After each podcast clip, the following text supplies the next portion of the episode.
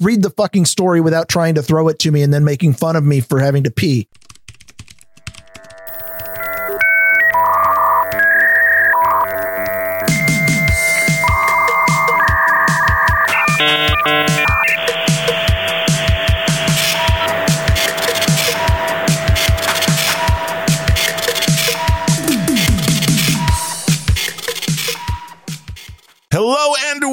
Welcome to episode 104 of Grumpy Old Bens for Friday, October 23rd, 2020. I am Darren O'Neill coming to you live from a bunker deep in the heart of middle America, just outside of Chirac, where it's still warm enough for a slip and slide, which is way better than a tubing.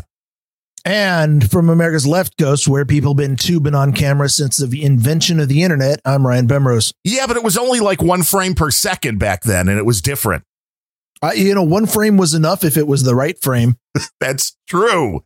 That is true.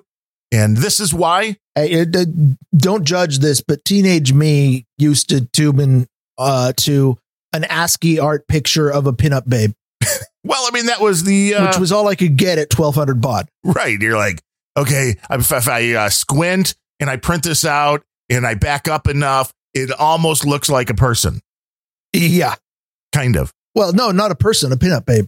Right. Well, a hot person of the Right. female variety. I'm guessing. I mean, I don't want to judge. I don't want to put you into any category that you might not want to be in. Uh, it- you, you know what really bugs me, and and I wasn't even planning on bringing the Toobin story up, other than it's a massive collective joke, which is of course funny as hell. Uh, but what blew me away about every one of the articles is how everyone who wanted to comment on this in the mainstream suddenly found themselves being in the position of pretending that humans don't masturbate. they do. Wait, are we breaking news here? I the news is broken. The news has been broken for a long time, and no amount of duct tape has been able to fix that. It, people jerk off, they wank, they tubin, whatever it is you want to call it. it it's a Shaking hands with the on, on, unemployed. on both sides of the gender divide in all 37 genders. Uh, people who have the physical Cranking the capability to do so are going to jerk off. yeah, I would suppose. I would suppose And- that's true. Uh, okay, so uh, Jeffrey Toobin, fucking dumbass for doing it on camera, or or for for. I mean, first of all, what is it about the Zoom call that just put you in the mood? Yeah, who was on that You know- call? We want to know that nobody's gotten a list who was on this But- call. But but even that, I, I I I've had I've had plenty of corporate meetings where I would literally prefer to be doing anything else, and if I weren't physically in the room, that might have even been on the list. But also, if you're gonna be doing shit like that, then watch where your camera's pointed. What the hell? Well, because it sounds like he actually moved the camera to point it down, which then it's like, oh, Uh, oops. See, the impression I got was that he just closed the laptop lid, which causes the camera to pan down before it closes. I guess that's possible too. I, I mean, that is not detail. That's not some of the details that they've put out there, which is like fine. I guess this is. uh I mean, when yes, it, there's a lot of jokes to be made, but I guess this also, if you want to have any serious conversation about this, it changes work from home. Definitely uh the concept. It's a lot harder to tube in if you're in the middle of your office with other people around. It, it was a lot more difficult. Um, You I was mean, wait. I, I did accomplish it a couple times. No, this is this is more breaking news on Ryan's days at Microsoft. no, just put this in the category of yeah, Microsoft stories.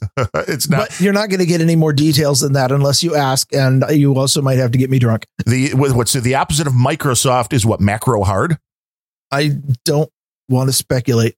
Okay, How about we do an actual story? why? That's so much fun. Um, yeah, I, I get your point. this is why audio only is the way to go, and uh, you never know what Yeah. people are doing out of frame. That's also the other beauty we- of the thing. I don't even have a camera hooked up, which means you can't see me rubbing my pussy during the show. Yes, and it's a cat for anybody with a dirty mind. And there's a few of those out there. I, I'm, I'm looking at you, Cold Acid. I'm looking at you, John Fletcher, Harry Hamster. I don't even know what's going on with that guy.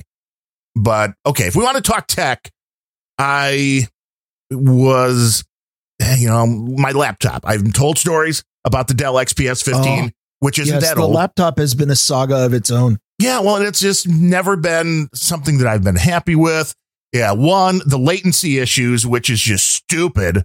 for a current model laptop. But with that said, I mean, people have suggested all the things which I should have done from the start with the Dell, which was nuke the whole thing and start fresh. But that's a pain in the ass.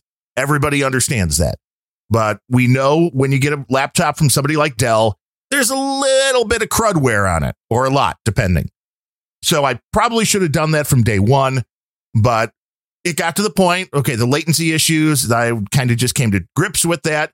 We talked about the Windows update issues on the laptop, which was it just ran into the case of it stopped wanting to update.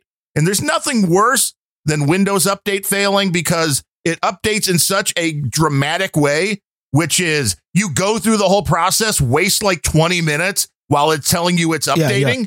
And then goes Windows wants to update, therefore you can't use your device. No, no, that would be fine. But when it actually goes through the process then and gets to the end, at like the last bit of the process and goes, oh crap, this didn't work. I'm going to undo that again. And that's going to take another 20 minutes. And this yeah. is an endless loop. I, I, said wants to. I didn't say Windows is update. I said anytime Windows wants to update, yes. they just take your device away from you. So then I okay. found some software I, I, that would actually control to, the updates a little bit, and that worked for a brief moment, and then this started again. I have to come to Microsoft defense just barely here, and that is, um, I, I'm sure you remember there were days before the current update experience. The current update experience is it will you know completely screw up your productivity. And uh, yes this i'm defending this. Um it will completely screw up your productivity and try to apply an update. And if that doesn't work it will back it all out. And then you'll get your old system back. Time used to be it would try to update completely screw up the update and now you have a brick in front of you. Right. So this is one plus so there is an improvement. Now maybe not trying to ship crappy updates so often would be better. Maybe testing your shit before sending it out to all the users would be better, but that's not how Microsoft works these days. No, but I decided to do a quick Google search. Or actually, it was DuckDuckGo, but I would like, like, what can I put on this particular Dell laptop? Because they give you an every time, every year, every new model of this thing, even though it's an XPS 15, they have different model numbers. So I looked up my model number Linux. For whatever reason, it came up with uh, Xubuntu, however you say that. So, uh, you know, Ubuntu with an X in front of it. And I'm like, okay. Uh, I've always called it Zubuntu. Zubuntu. So I decided, sure, let's try that. Because from what I read, it's like this just works with third party drivers and everything installed. Out of the box, everything's going to be great. So I downloaded that, put it on a USB drive, nuked my whole system, which I was going to do anyway, to be fair, because I wanted a fresh install of Windows when all was said and done if this didn't work. But I went through the process, very similar process to me, Windows and Linux, because Linux, it booted up fine in the, you know, the little, the safe mode when they, you're just going into your trial mode before installing, you know, the live CD type thing and get into there, but then go into the install it goes through the 10 minutes or whatever it was of install. And the last thing it does is it goes, ah, failed. and I'm like, you know what? I'm just going to go back to Windows because the concept that this is just easy and you can just install it and it's just going to work out of the box, it's still not there. And this is See, why Linux is never going to be widely accepted outside of the circles of the techies. But I heard that it was going to be the year of Linux on the desktop. Yeah, in like 1987 or something. When did that start? It was pretty early. Oh. Uh, pretty much every year that I, yeah. You know, and this uh, is I think the first time I heard it was about 96. But yeah, pretty much. And this uh, is exactly the only why. thing that would have made the capstone of that story even better would be if you finally threw up your hands and went, I'm going to go put Windows back on and Windows failed to install. No, it went perfectly, which I oh, was surprised. See, what? What a shaggy dog story. I know. I know. I mean, if you're going to commit to, if you're going to fail, fucking commit to it. Yeah. I mean, it went, uh, went without a hitch, the fresh install of Windows 10, and it went through and grabbed all the updates without a hitch. So I think maybe being without some of the Dell bloatware is a plus. Uh, all the Always. drivers and everything seem to be, you know, seems to work. So you, know? you want to get into some censorship? Sure. Who are we censoring today? Uh, Progo? Um, well, I pretty much everybody who doesn't agree with what Facebook, Apple, Sony, Google, and Discord want to say. Well, you know, they're not publishers. They're very clear. They're just letting. So, yeah. so I've been told. Yeah, by them. They're they're they're non-publishers who've been hiding behind Section 230 for a while, and while I'm generally not a fan of government action as a uh, as, as, a remedy to something that the government screwed up initially. Um, it, it is. I, I'm not sure that the the policy of trying to further regulate social media and the internet is going to end up in a good place. But as long as it's inevitable, you might as well enjoy the ride and watching these companies squirm under the Justice Department telling them that they, you know, screw you, we're, you know, going to start regulating. I don't know. I, uh, you know, there's also in the capture regulatory capture environment, a lot of these companies like Facebook would absolutely love if the entire Facebook industry were regulated because that means they can never get any competition, which is a problem. But uh, the specific stories that I uh, came up with was uh, if I I'm going to go through a rundown really quick. Um, Facebook banned a uh, uh, censorship protest group um, who was protesting the state governor lockdown. Uh, Facebook banned uh, a group that was putting out information that masks should not be needed. Uh, Apple orders Telegram to censor in app content or be booted from the App Store. Um, uh, interesting thing about Apple is that the app developers aren't even allowed to tell their users that the content is being censored on Apple's request. Nice. Uh, Sony is now listening to PlayStation chat recordings uh, for quote safety and moderation. So if you get into a Call of Duty game on PlayStation now, um, and you you know if if you're that 13 year old who tells everybody that you kill that you're gonna fuck their grandma's corpse, um, Sony now reserves the right to moderate that. There's no opting out of that. Um, so whatever you know, I wow, life imitating I, I art. There's no well, question. Some of the- Did you? I mean, if you followed the series Silicon Valley, there was uh, one of the story arcs was they were working with a company that had one of the big games, you know, like the Call of Duty type games. And yeah. what they were doing was leaving the microphones open at all times, even when people thought they were muted, and recording everything and then using it to blackmail people. And this is exactly what's going to happen awesome. in our world. Yeah, wouldn't be surprised uh, all I'm saying is if if you think that your chatting on this platform is is somehow private, no, it's it is. You know, your your one on one Animal Crossing game or whatever is now private between you and your per- best friend and the content moderation group at Sony. I don't think Animal Crossing is on Sony, is it? Uh, fuck if I know. Don't care. Uh, Google has deranked the Mises Institute there uh, when a new algorithm got pushed out. Uh, Mises, which uh, Adam recently uh, popularized as the word Mises. Adam Curry of No Agenda fame. Yes, Adam Curry. Um, Mises traffic from Google went down 75% overnight, uh, which uh, admittedly Google doesn't talk about when they push algorithm changes and, and start to derank and delist conservative sites. They never mention that, but it's pretty. I mean, you you can infer when traffic from Google goes down seventy five percent. Right. Um, I actually like the Mises story on this one, where they said we knew this was going to happen because Google wants centralized control, and we recommend market solutions, and centralized control cannot handle the kind of truth that we're putting out. Well, this was all again. True. If if in Silicon Valley, there's a great big story arc of Hooli, which is the Google of that, you know, fictional world.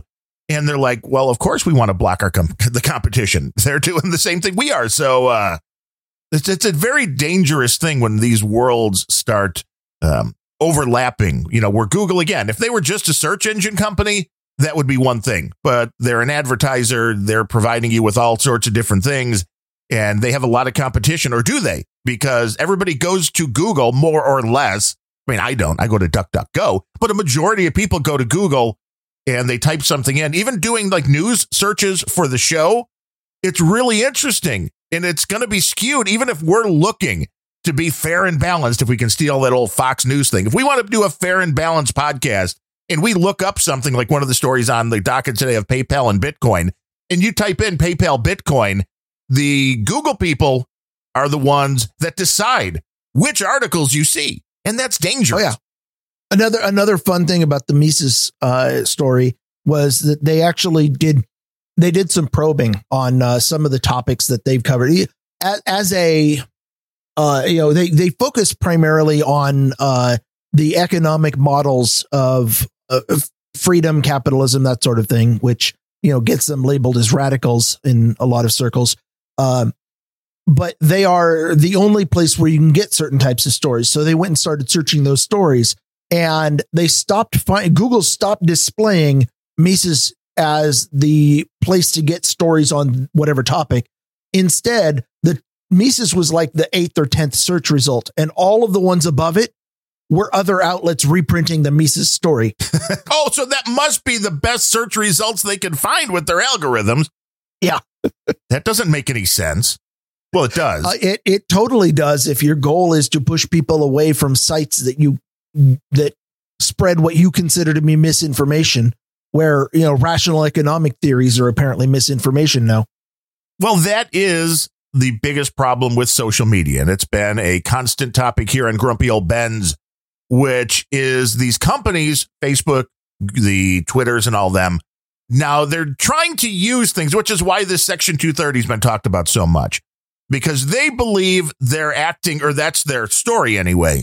They're acting within the law because they're just removing dangerous content, and, harmful and, well, they content. Are. They are acting within the law. It was a couple episodes ago. I read the law on this show where it says they may censor things that are, you know, that that are porn, that are obscene, that are, you know, this category, this category, or anything else which is effectively how the law is written. And the anything else means that they can get protections under the law, or at least they can argue this, no matter what they censor. And you would have a group of actual doctors who have degrees, who are accredited, uh, seem to know what they're talking about, that come out and say something dangerous like, you know, we think masks not only don't help keep you from getting this disease, but they actually might be dangerous. And of course, you we know, have to hide al- that it's almost defensible for Google to be picking and choosing exactly which doctors they think are misinformation and which doctors are credible. The thing that blows me away even more was uh and I, I don't know if this was Google, Google, Facebook, Twitter, they're they're all, you know, you you you you twit face is the new name I'm gonna give for all of the um the, all of Write these down, folks. Yeah. all of these I, I don't know. They they, they're all kind of the same company in terms of how they're acting in lockstep. But uh, yes, they're going out and, and cherry picking there, you know, some, and by the way, not a doctor making this decision. It's probably some woke Google employee making this decision or, or having the algo make the decision based on their biases. But they're cherry picking this doctor is credible and this doctor is not based on no information at all. But they're Google, so they get to push that. Um, but what blows me away even more was when uh actually I want to say it was Facebook this time um started blocking links to the CDC story where they had switched and said you shouldn't be wearing masks. Right. Uh, the CDC were the pinnacle of truth only a couple months ago when they said that you should cower in place, you know, slave citizen. But now that they're saying maybe not all of this is right, suddenly they're they're no they no longer have any idea what they're talking about. It's the same people. We yeah, but they changed their mind and they're not agreeing with the WHO anymore, so they're now going to be evil. And uh, even the WHO was saying, you know, the lockdowns might not be the best idea ever. Misinformation. Yes, yeah, it is. It's all misinformation. Uh, and, and, and, I mean, the the narrative that we should all just be scared in place permanently forever uh, has. We've always known here, you know, here on this show, and our experts have always known that that that narrative has no basis in reality or or science or facts. But at this point, even the the flimsy ties to science and facts like CDC and WHO that the propaganda companies have been using are now just being severed and they're just letting the story go on its own. It's like, well, um, th- this is the narrative and this is what you should believe because we say so. And forget science. That's not important anymore.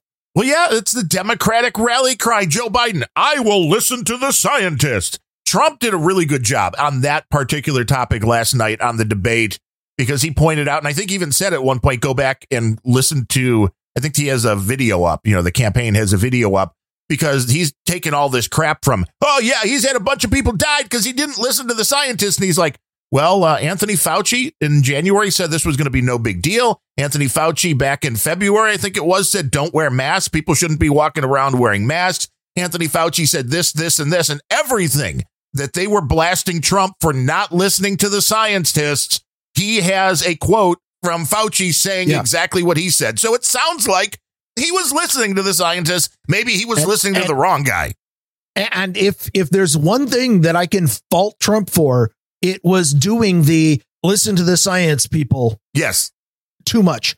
Uh, especially when uh, a, specifically um, the the scientists people are listening to were you know epidemiologists and virologists and and doctors and they are necessarily going to have the opinion that viruses are bad and we should protect ourselves and that is true we should protect ourselves from the virus however when making policy decisions you Trump is the president. He's not a virologist. He needs to consider more than just the doctors. And that's that's the place where all of the you know Biden will listen to the science and or or you know the right shut it down. For I, I made the mistake of of of wading into Reddit again this fucking week, and it, it has gotten me just angry beyond belief about some of the idiocy that I've seen in humanity, and I need to I need to delete that site, but unfortunately wait, wait. I can't reach into their servers. I was going to say, uh, can you do you have the ability to delete Reddit? I mean, is,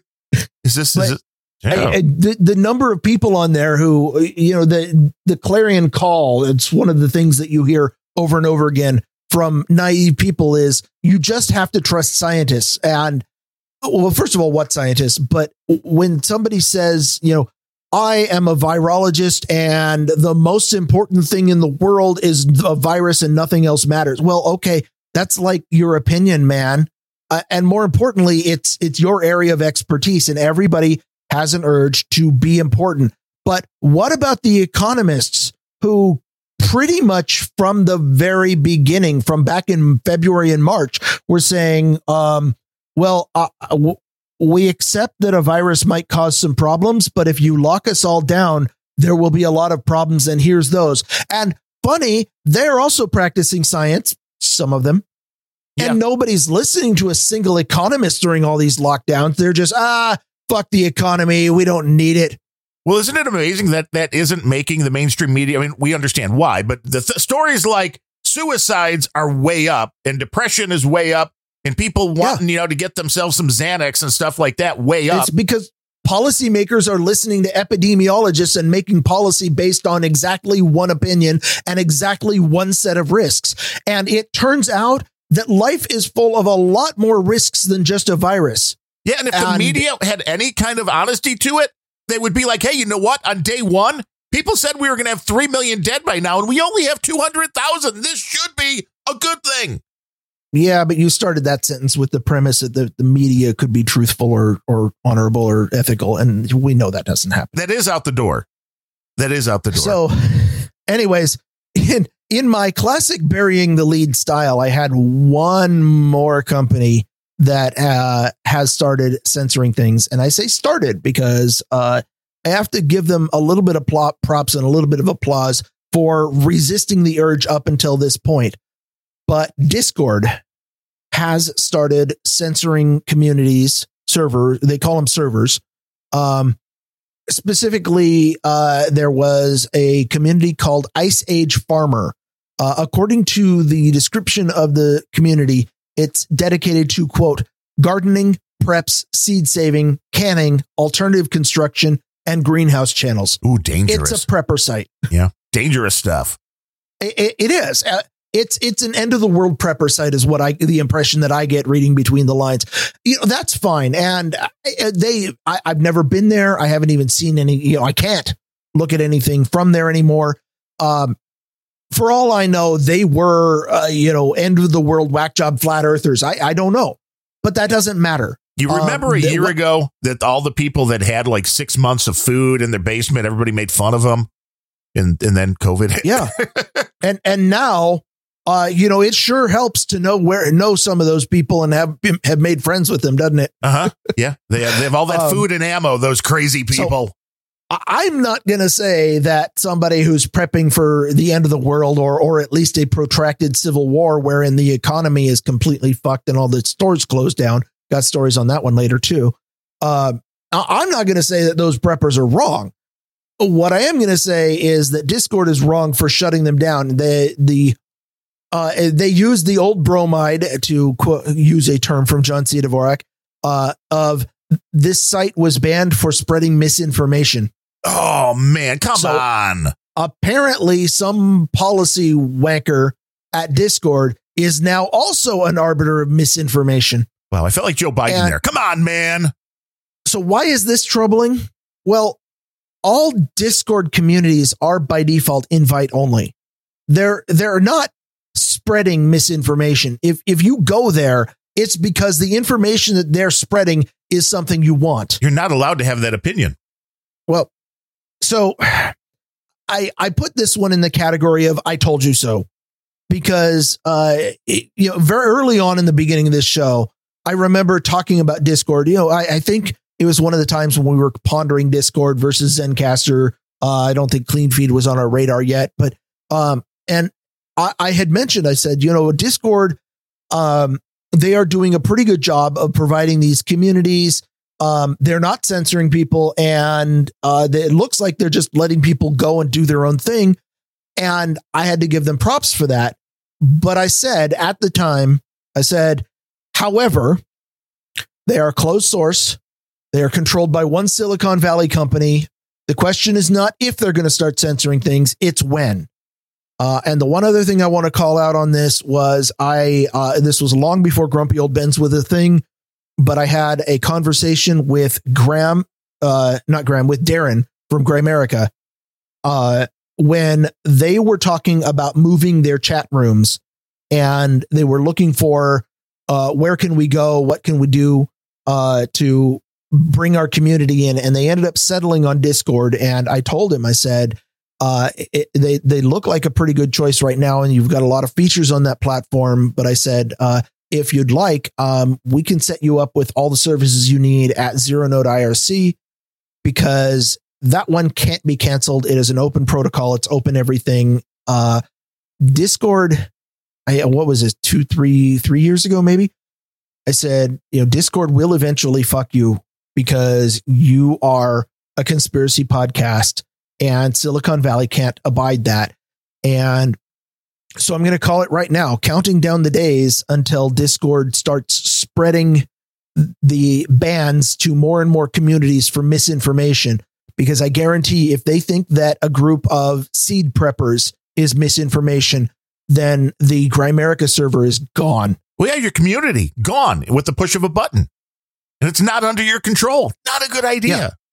And, and and it's not like you can just download the mailing list and and post bring your community somewhere else. If if you are on Discord and you are the kind of people that they might consider misinformation, you had better con- set up something alternate now.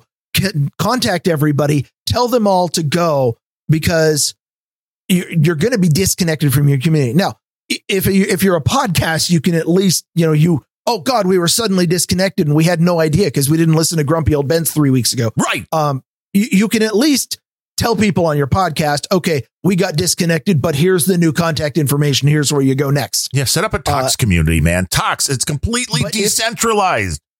If, if the only way that you have to communicate with your people is over Discord, you'd better start setting up something else now because uh, like uh, and I, I, still have more respect for Discord than I do with a lot of Silicon Valley companies, but like every Silicon Valley company, eventually they will give in to the urge to censor you and shut down communities who don't agree with their ideology. It's just in Silicon Valley DNA. It's what they do.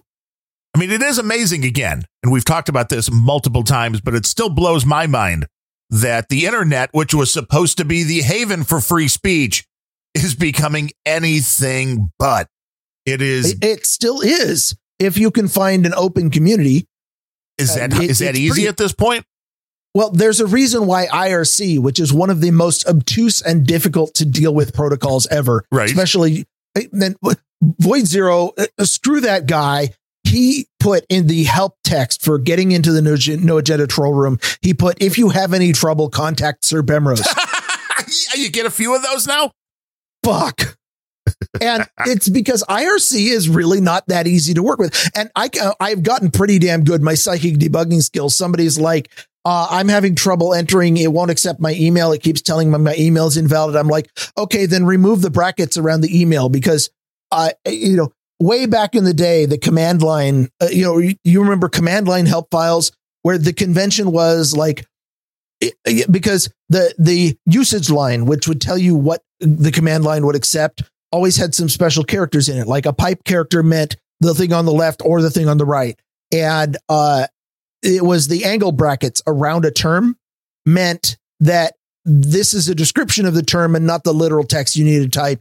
So if it said angle brackets and user, you needed to replace that with your username. Right. And everybody who did command line back in the 80s and 90s understood what that meant. It was just a, a command line grammar that you used on everything.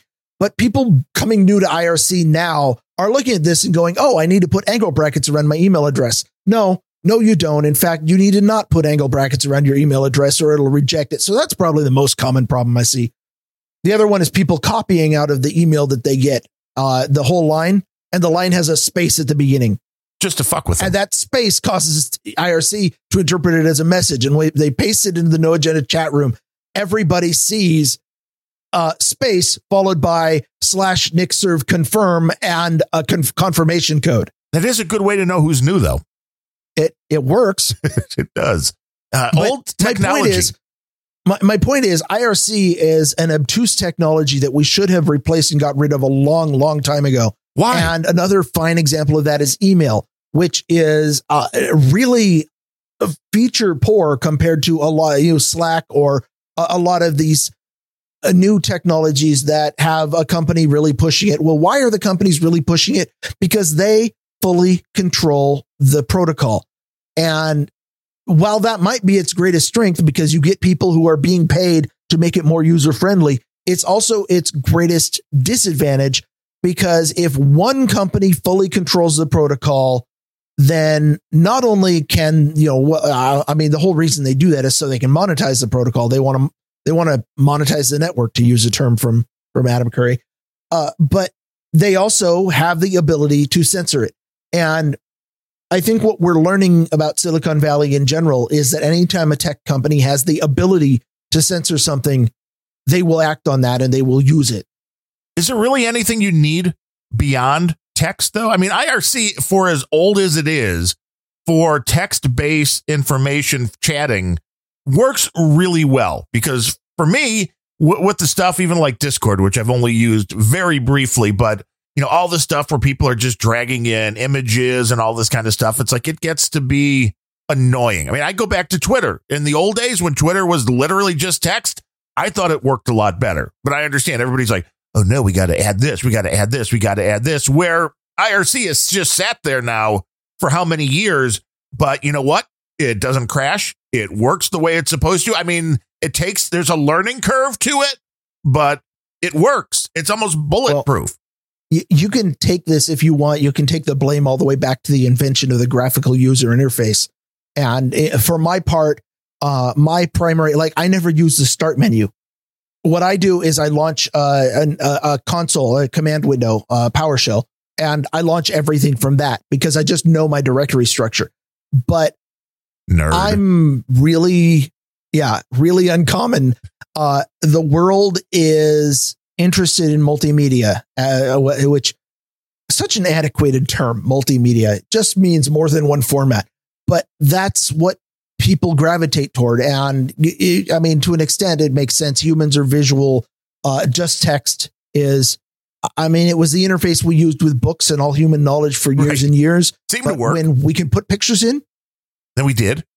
I, I, I don't know. When you can put pictures in, then then it people want pictures, uh, and IRC does not support pictures well. Even if it's Um, ASCII art.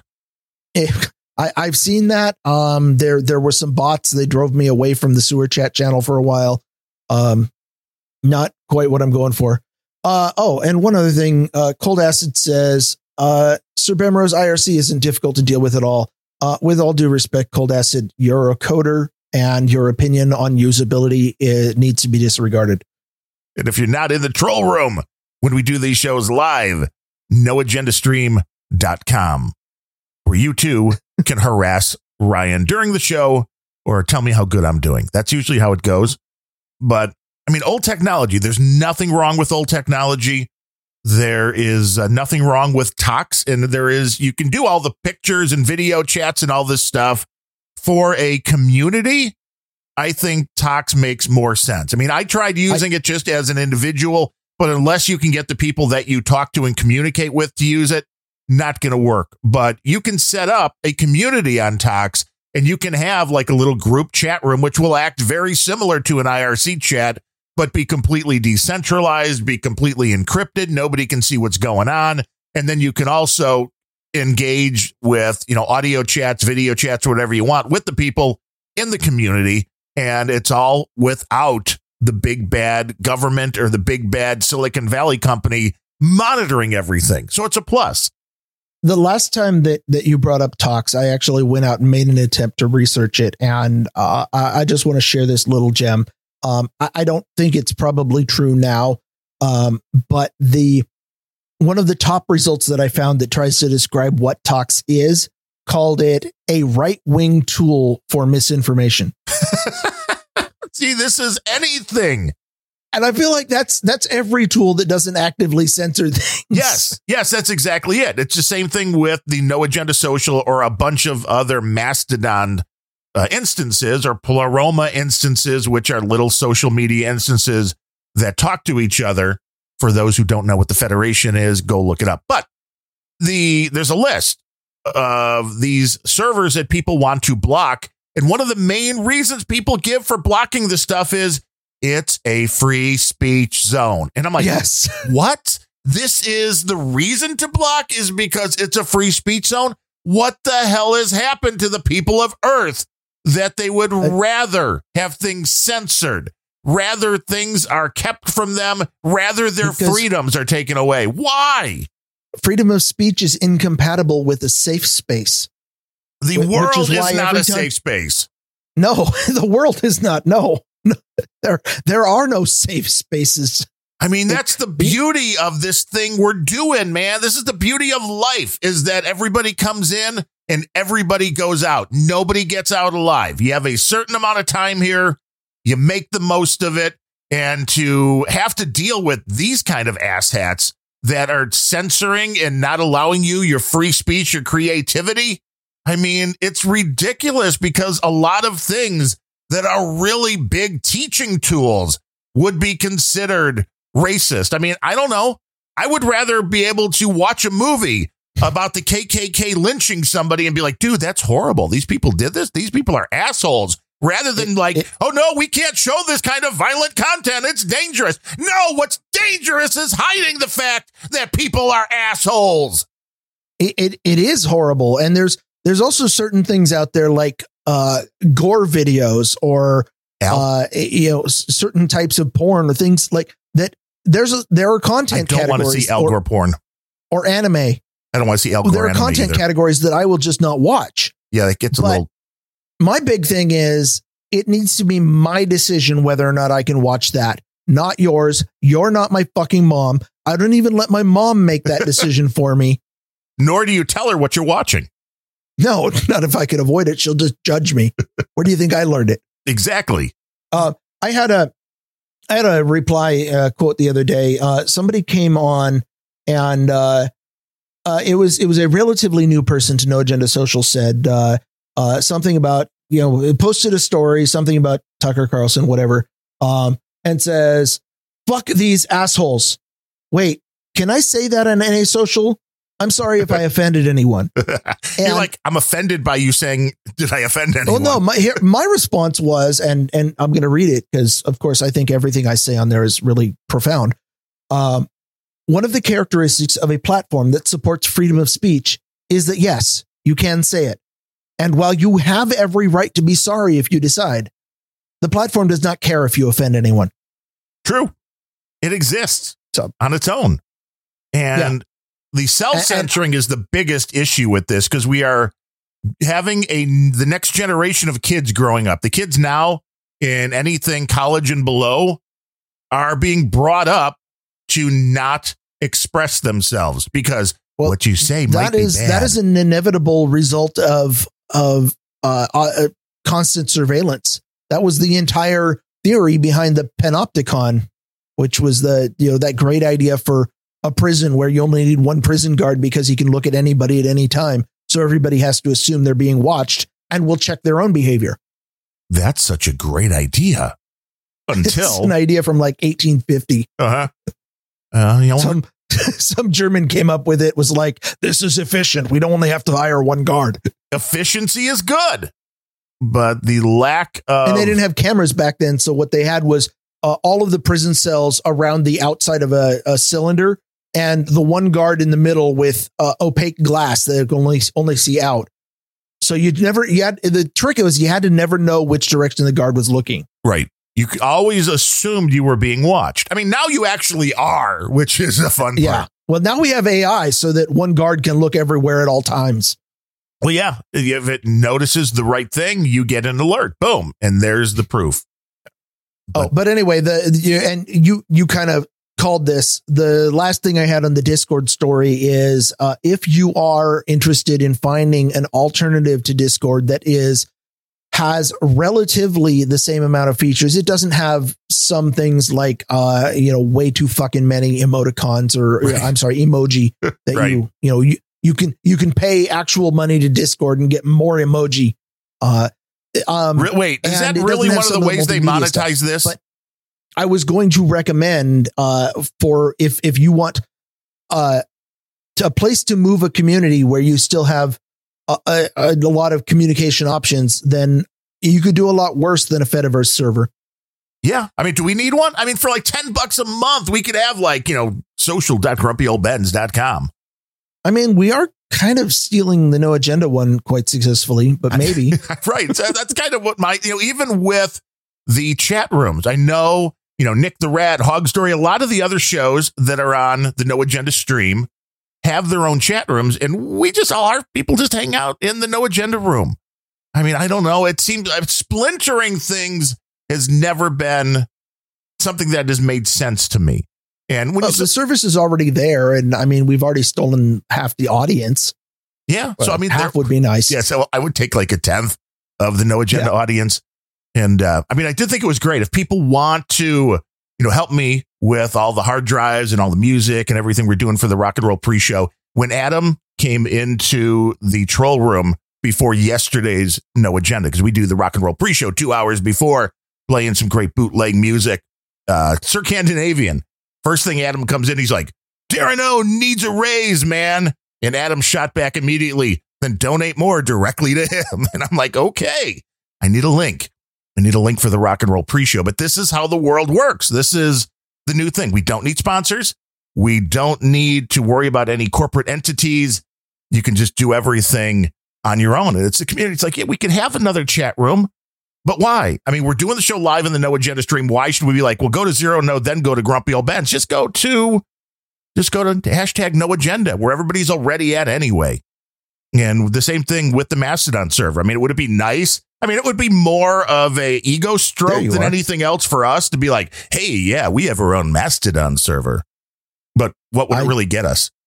Uh, our own Mastodon server. Right. And what would And- that? and- re- and maybe a more um, more realistic uh, picture of uh, what size our audience actually is, which honestly could only be depressing. well, no, it's a big audience, but it's not huge yet. I mean, we need to go from big to huge. So everybody, tell a friend about Grumpy Old Ben's this week. Um, don't hit him in the mouth, kick him in the crotch. I think that's what we're looking for to to get noticed. Tell him Grumpy Old Ben's is the place you want to be. if you want to hear So- ornery guys talking about the news and bitching about the way things used to be better. So I want to say, I want to just mention that right before the show, you did totally jinx us. Uh, Uh, why? because I, I don't, I don't know if you noticed while you were talking, but uh, the interruption suddenly stopped because Cleanfeed dumped me. It did. See, I didn't even notice, but you came back. I, I came back because I realized that you, you stopped talking very like mid sentence, and I'm like, Darren doesn't do that without a sarcastic comment. Right. It's, well, And then, so I, I refreshed the page and had to force a reconnection and yeah, you know Cleanfeed, man. I mean, they, turn they the internet off and turn it back on. yeah, they died for a brief moment while I was just sitting in the uh, in in the waiting mode before Ryan even connected because that's part of my whole thing in the morning when we're doing grumpy old Ben's is right about the time I'm jumping on the stream, which is like an hour before the show starts. Normally, I connect Cleanfeed and then go about doing everything else that I need to do. And you don't post the link until 15 minutes before the show, though. I know you're not awake. I mean, I can. Okay, I'll start putting the link in immediately, and we'll I see. How, I'm, I'm usually doing research. usually, I, I have 170 lines of notes for this show. that's a lot of notes. It is a lot. I of notes. know there's no way we're going to get to it all. I don't care. And we've been happy with Cleanfeed, so we'll see how they go. No, no service is perfect. I, I'm wondering if this has anything to do because the first thing I got when I logged into Cleanfeed, which is at cleanfeed.net for all you podcasters out there, it is a much better audio signal than Skype. Yes. The first It thing I got, makes Adam sound good Yeah, on well, the agenda. dude, I swear. Did you Well, actually, listen Adam to makes Adam sound good. Yes, Adam does. Well, Adam and I have the audio bug. I mean, we're kind of anal retentive, I think, when it comes to wanting the best possible audio. I mean, Yeah. even if no matter what it takes, you're going to go the extra mile to get it done. Did you hear the episode of John C. Dvorak on Who Are These Podcasts? Or you maybe you probably listened live or I did. He sounded like he was talking on a cell phone in a busy subway tunnel or something. yes. I'm like, what the hell? I don't get it. I don't get. And then Mo Fax sounded the same way, even worse when he was on Hotep Jesus. It's like so two guys when they talk to Adam Curry, they sound Yeah, like it really highlights how much work Adam does to make it sound good. yes. And I have to feel, I really feel for Adam because the one problem that No Agenda still has every single show is bounce back through John's desktop speakers. So if Adam is, it's at certain frequencies, which are, are hard to filter. Uh, if Adam is speaking or if he's playing a clip with people at a certain, at certain frequencies, you will always hear an echo bounce back, which is the portion coming out of John's desktop speakers and going into the microphone that Adam can't filter out with the noise gate. And I've heard him turn it off, and it's fucking awful when he turns the noise gate off because you hear two Adams.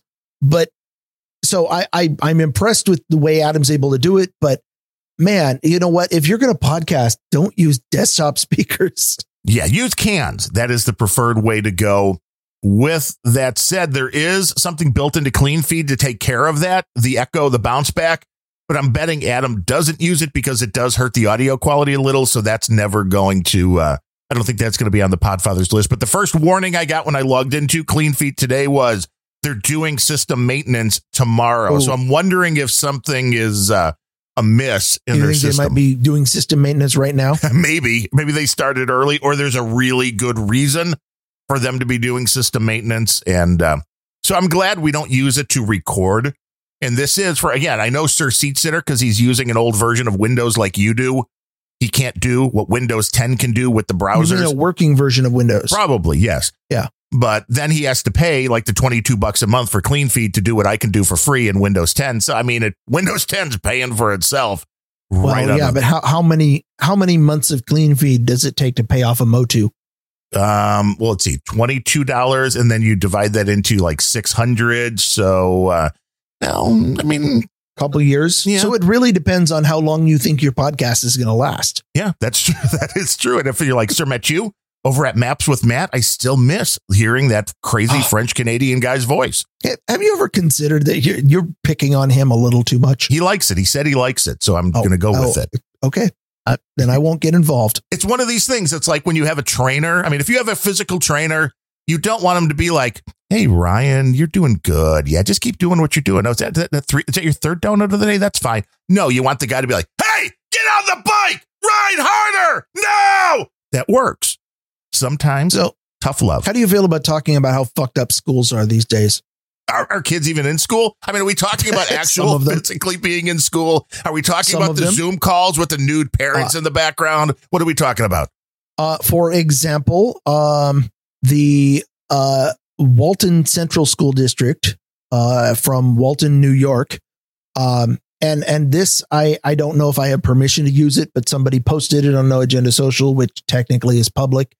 Um, and so I'm going to use it anyway. But it was it was just a picture of a letter sent to parents, um, that says, uh, let's see, uh, the New York State Department of Health released new guidelines, and so the school district, beginning today, has decided to adopt the following policy. If a student is absent for over 48 hours, he or she is considered to be COVID positive for the purpose of returning to school, except if the school has a medical note that the absence is non COVID related. Additionally, the Department of Health must be alerted of the individual. In brother, other baby. words, apparently New York doesn't have enough cases and so this particular school district, and and, and I checked, uh, I did actually check with the uh, New York State Department of Health, and I read all of their guidance that came out in the last three weeks. Which, by the way, there's a lot of it. My God, those people are busy putting out bad advice. Um, but they didn't say anything about treating absences as COVID patients. So I think this is just this school district, but it is one of the most ridiculous things I've seen all week. And so, yeah, the, the way this works is if your student misses two days of school, they will automatically call it a COVID case and report it to the Department of Health. Well, I mean, that makes sense because, I mean, really, why would children possibly stay home from school sick? I mean, it could be a stomach ache, which could be COVID, could be a headache, which could be COVID, could be a cough, could be uh, COVID, they, they could, could, be, be a fever, playing hooky and could staying be COVID. home tubing. Yeah, well, they could, well, see, that is not COVID. The tubing thing, the, and the beauty of it, see, I guess you can do the tubing thing every other day. You just have to go to school and not break that 48 hour thing. I mean, and who's really uh, tubing for 48 hours in a row? I, I'm, I'm just saying, has, has nobody here ever had their parents say, Hey, you know what? We're, we're going to, we need to go visit grandma or something. And we're going to, you know, you're just going to miss the next two days. So t- talk to your teachers. Is that not a thing?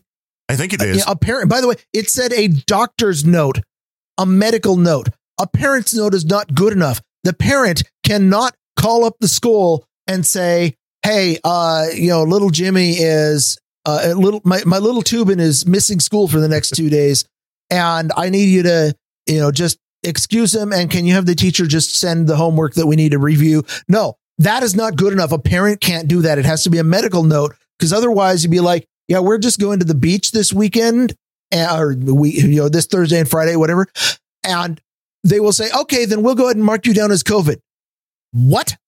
Sure. That makes, that makes a lot of sense. I mean, I know when I was in high school, the all boys Catholic high school here in Chiraq, in the handbook, it very specifically said under, you know, the absences and all this, under that section, it said, and no, White Sox opening day is not a verified reason to miss school my parents thought otherwise. so I mean, there's that. You know, I so mean, you can make the rules, but that's mm, parents still get to decide. And you know, parents are not being allowed to decide. There's, I mean, they should. The, the number, uh, if, if well, and this is this is a, a this is an idea straight out of Marxism, which is that uh, parents are the enemy, the nuclear family is the enemy, and if you can get the state to raise the child, then you can raise them as good little communists. Well, you know, and, Hillary Clinton told us it takes a village, Ryan. Yes, well, it it might take a, a village to raise a child, but it takes a Viking child to raise a village. raise raise a lot of village idiots. You can, I mean, you can raise a lot of villages if you have the right group of Vikings. That's anyway, true. Um, so I appreciate that there are a lot of parents who are not in a situation where it's easy or convenient to make this change. But the only way out of this kind of idiocy is charter and homeschooling. Uh, and it's, it's gonna, I mean, public schools are bankrupt. And I don't mean economically. I mean, they are, um, there, there's been evidence for years and years that they are an inferior source of education. And now the costs of letting the state control your kids' education is starting to significantly outweigh the benefits. And so, like I said, I, I understand that a lot of parents are not in this situation, but just consider coming up with some method of, uh, uh, at least for as long as this retardation of of homeschooling or you know trying to do remote learning for people who don't want to as long as that's lasting at least consider hey you know what? I'm just going to not give the state power over my kids education. I'm going to take that control cuz your kid is going to be far better off. And if enough people do that it might also say send the message to the state going we don't like what you're doing because right now they're just sucking up tax money and feeding it to teachers unions and administrators and not really delivering anything of use to your kids. Not over not over remote not over uh yeah. Well it's again it's a, it's a part of the new world order because parents as anybody living in today's society think about how much of the stuff that you pawn off on somebody else in this case you expect the people that are teaching your children that when you send them off to school to actually be teaching them a curriculum that you approve of. But most parents don't pay any attention to it. It's the same thing with the news. There's a lot of people, I'm assuming, who believe that the crap you get on ABC, NBC, CNN is actually journalism where people go and do an unbiased job. And we all know that's not true, but I think there's a lot of people who believe that's the way it is because, well, the, the, that's what these people do. They're journalists. They go out there and do the job for me. And nobody ever thinks to maybe vet the people doing all this stuff. So as long as I'm on the school topic, um, have, have you heard about the latest move? I know this made really big waves. Uh, the San Diego Unified School District. What do they do? Uh, they uh, let's see. Um, they have decided that they are going to change how grades are assigned for the purpose of combating racism because they identified that in their school district, at least, that uh, people of uh, you know underprivileged intersectional people of you know uh, the the people that the wokeists are all fawning over seem to be getting worse grades, and this can't have anything to do with economic status or uh, culture or no, it, it has to be race. So the decision by the San Diego Unified Public School District is that teachers can no longer consider non material factors when grading. Things like turning work in on time and classroom behavior will now instead count toward a student's citizenship grade and not their academic grade. wow. I mean, I never wanted to turn stuff in on time. I, will no. tell you that. And I was a white I, kid, so there you go.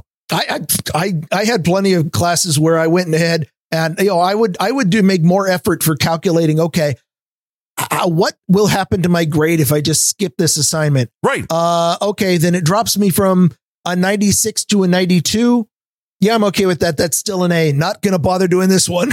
Right. And this this is actually I, I can't see where the teachers would go along with this because this is handcuffing them from actually doing the job. The teachers that are good and want to do the job. I, I have to imagine that that most of the teachers, being normal thinking humans, probably hate this. Yeah. The the decision was was a, it was a unanimous decision by the school board. They pointed out. Um, I, am sure there are some teachers who are totally woke and are like, well, yeah, because now I can just grade people based on their skin color and nothing they do uh, otherwise. But I, I think that's still a minority of the teachers. But this is this is also something that happens, which is how kids get out of high school and can't read. It's it's yeah, a really yeah. it's a shame. You know oh, that that goes back to my previous comment about the public schools are doing a piss poor job of of of doing the one thing that they were originally designed to do or supposed to do, or at least the thing they say they do, which is give your kids an education. They are completely failing at that. They are sucking. Yeah, I, even even 25 years ago when I was in public school and I managed to escape barely, but everything useful that I learned, I did not learn by sitting there listening to some teacher drone on about things. I learned by taking the resources that were made available to me and consuming as much information from them as possible. And I know that some people will occasionally pick up a fact or piece of information by accident, But I don't think that's how our schools are designed in this country. No, and if you're going to go down that, if you're going to go down that rabbit hole of, well, little Jimmy is black, so we can't give him an F, then little Jimmy is not going to be successful in life because part of schooling is understanding that some shit got to get done. You can't just sit on your ass all day and collect a check, although the left wants well, I. I was going to say, I it, it depends, I suppose, on on whether or not the left uh, manages to push their agenda to the entire country. Because in that case, then yes, the darker your skin is, the less work is going to be expected from you out of society, and eventually, uh, you know, we're all going to take if if the the new racists have what they want, we'll all just take the the dark skinned people and put them on pedestals and and have white slaves come and feed them grapes all day. Or uh, that that sounds ridiculous, and and it probably is, and I certainly hope it is. But I think there are people who genuinely want that kind of future out there, and these people must not be allowed to get elected president. Well, yeah, and the, the raising the minimum wage was brought up during the debate last night. And of course, Biden's all for it. I was a little disappointed. I mean, Trump did make a good point, which was the minimum wage in New York and the minimum wage, you know, in Alabama should not have to be the same thing. They're two totally different places. He did a good job differentiating the fact that in some places, 15 bucks an hour, you're rich. And in other yeah. places, 15 bucks an hour, you can't buy food. We, we, we ran into that when, when in the state of Washington, which is, of course, uh, always ahead of most of the country in terms of, of instituting terrible economic policies, uh, where the state minimum wage has is actually I think we're the highest minimum wage in the country at uh like 1525 or something I don't, I don't remember what exactly it is now but I know that we're actually above what even Biden wants for the state minimum wage for Washington and the reason and all of the arguments were well you can't live in downtown Seattle on under on under $15 an hour so we have to keep raising the minimum wage so that people can live in downtown Seattle. And like, okay, well, go live in Walla Walla or Ephrata or Moses Lake or or Pasco, Washington, and fifteen dollars an hour is a king's fucking ransom because you can get an apartment for three hundred dollars a month. It but makes sense. It, it it's the constant tendency of people in the state of Washington to make policy based on how it is in downtown Seattle. Yes, and it doesn't rely, you know, it doesn't relate well to other places. And I was wishing, I mean, obviously, Donald Trump, not a grumpy old Ben's listener, which I'm kind of depressed. I thought he might be. That is unfortunate because he would learn. He would learn if, so if much. If anybody has Donald Trump's ear, get him to start listening to our show. Yes, he would like he, our show. He should because he would be a good expert. He yes, he would be the ultimate expert. I was, you know, I mean, I'm like in my mind when they brought this up, I'm like, Donald Trump. I mean, I would start tubing right there if Donald Trump would have said, "Well, Joe, you know Woodrow Wilson when the minimum wage when they were talking about raising this, it was just to keep all the minorities out of the workforce, right, Joe? Because that would have Biden's head would have exploded. Uh, and, and and well, there is there's definitely an appeal in bringing up that that uh, argument. Um, I, I don't like appealing to the past and saying, well, this is how something started and that's why it's bad. Well, it's still uh, valid. It, it should be the concept is still valid. Be, well, to an extent, but things should be judged on whether or not they're good for society now. Right, and but it turns out think- there's lots of there's lots of evidence that minimum wages are not good for society now either. Uh, but the argument of uh, oh something happened in in 1840 and therefore we should blame people now for it. I'm going to leave that one to the Democrats. They well, no, I agree. But I believe it's even more viable right now because of the pandemic, because of the amount of people out of work if you raise the minimum wage right now, there is no question about it. You're hurting yeah. the people with the least amount of experience and the people who, you know, would would normally and take the menial jobs. Yeah. And that's exactly the reason that I still agree with you on this point is that minimum wage was created for the purpose of crushing people based on race, socio- socioeconomic status, et cetera. It was created to keep black people out of jobs. And I don't think that that right there is a valid eh, argument for banning the minimum wage. But what is a valid argument for abolishing the minimum wage is the fact that it's still doing it. It's still keeping the socioeconomic minorities or the the poor from getting jobs. The the undereducated, the the the people who would be perfectly happy in in a purely voluntary system going I know that I don't have any work experience at all, but I'll go ahead and haul cardboard out of the back of your shop for $7 an hour right. for the next 2 years. Right. And this is a valuable service that the shop owner needs. The shop owner doesn't need that service for $15 an hour, but for $7 an hour, yeah, I need some cardboard hauled. And if it was a perfectly voluntary exchange, people would do it. And now the dude who was paying, you know, getting $7 an hour to haul cardboard can go to his next job and be like, I, I want $10 an hour to do something more interesting. And in case you're wondering about my work ethic, I did really well at this previous job. And you can ask the shop owner. And the shop owner's like, yeah, I was happy with it.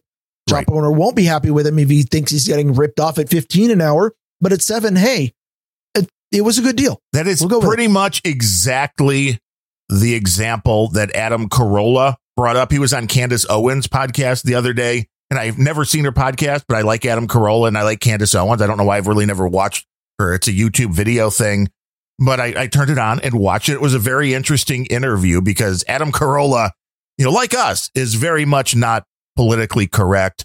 And, um, you know, once she brought up like microaggressions to him, and she's like, well, you know, you, you've probably already made like 20 microaggressions in the first 15 minutes. And Adam Carolla's like, oh, only 20? I, I'd like to be at 30, so I'm going to have to pick this up a little bit. And I mean, they were just, la- I mean, it was a great back and forth between the two of them, but he made that comment when it came down to the minimum wage. He's like, you know, I got a guy that works in my shop and he really doesn't work all that hard. He's a nice enough guy. It's fine having him around to sweep up and do all that kind of stuff. He's like, but when the minimum wage keeps going up and up and up, he's like, you know, at 10 bucks an hour, I'm fine giving him 40 hours a week. He's like, now if it's 15 bucks an hour, he's like, you know, maybe I need to cut him back to like 25 hours a week, you know, and, uh, this is what happens. And people that raise the minimum wage thinking that it's a magic wand and everybody that's currently employed at a burger joint or sweeping floors somewhere is going to keep the amount of hours they have is nuts because they're not talking to the people who are actually employing these people who say, I just can't afford that. And, and, and the, the larger point here is the, the overall economic point is that putting restrictions on what people can do voluntarily in every possible economic measure. Once you take away degrees of freedom in an economic model, the only thing you can possibly do to efficiency is reduce it. You cannot increase efficiency by removing degrees of freedom because the model will, uh, as long as it's based on voluntary interaction, the model will always tend toward maximum efficiency within the constraints you give it. Necessarily, removing constraints can at worst give you the same efficiency and in every other case gives you better. Adding constraints will at best give you the same efficiency and in every other case do it worse.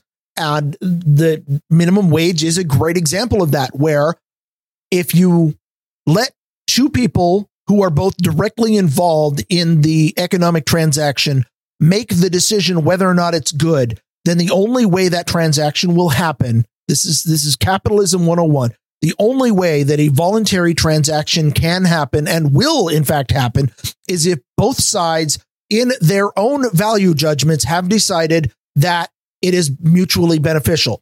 I will not enter a contract if I don't think it benefits me. You will not enter a contract if you don't think it benefits you. Right. And when a third party who has nothing to do with the specifics and does not understand the case and also has no dog in this hunt comes in and puts restrictions on whether or not that transaction can go by, then it can only possibly get worse. Yeah, and if you're a grown ass human being and the minimum wage is 15 bucks an hour, an ass human being. Yeah, and if aren't you a little bit when you look at that, you know, say you're 25 years old, whatever it is, and okay, the minimum wage is 15 bucks an hour. Then you look at a 16 year old kid and you're like, do they deserve the same minimum that I get? I mean, do they have the same skills? Do they have the same abilities? You know, and none of this is taken into account with these kind of really, you know, butcher block, you know, hitting with the very broad side of the barn kind of laws. Like, no, everybody has to get $15 an hour. It's like, what about the 16 year old kids? It's their first job. They're just learning. I mean, they're not going to be real good at what they do. I mean, why do they deserve 15 bucks an hour?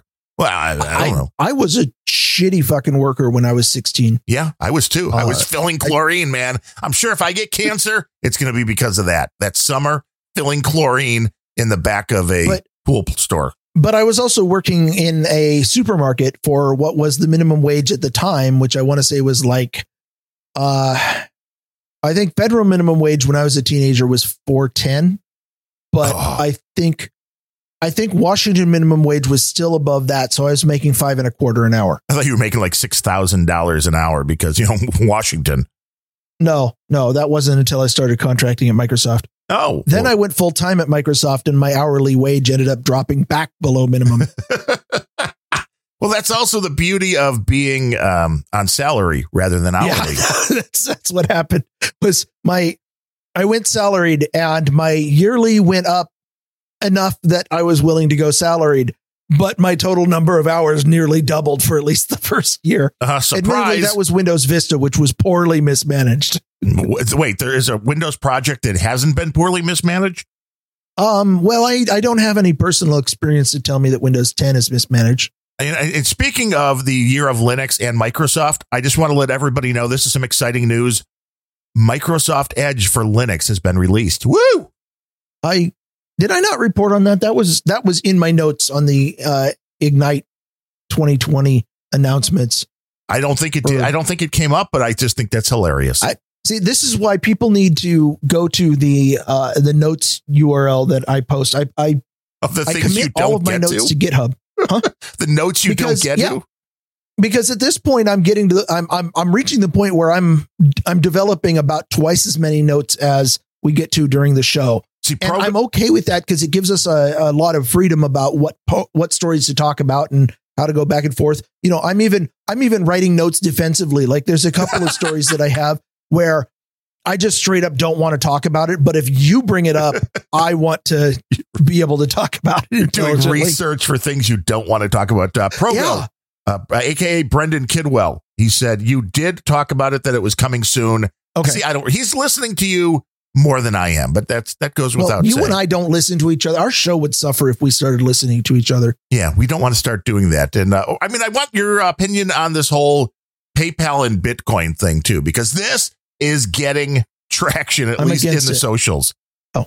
you know, it, it's interesting because the, Gi- the give me the rundown because I haven't paid close attention to that one. Now Unfortunately, it wasn't one of the stories I researched defensively. What PayPal is saying is that they're going to start rolling into their system. And I really only care about this because we take money for Grumpy Old Ben's for random thoughts. It's an easy way for people to help support the show.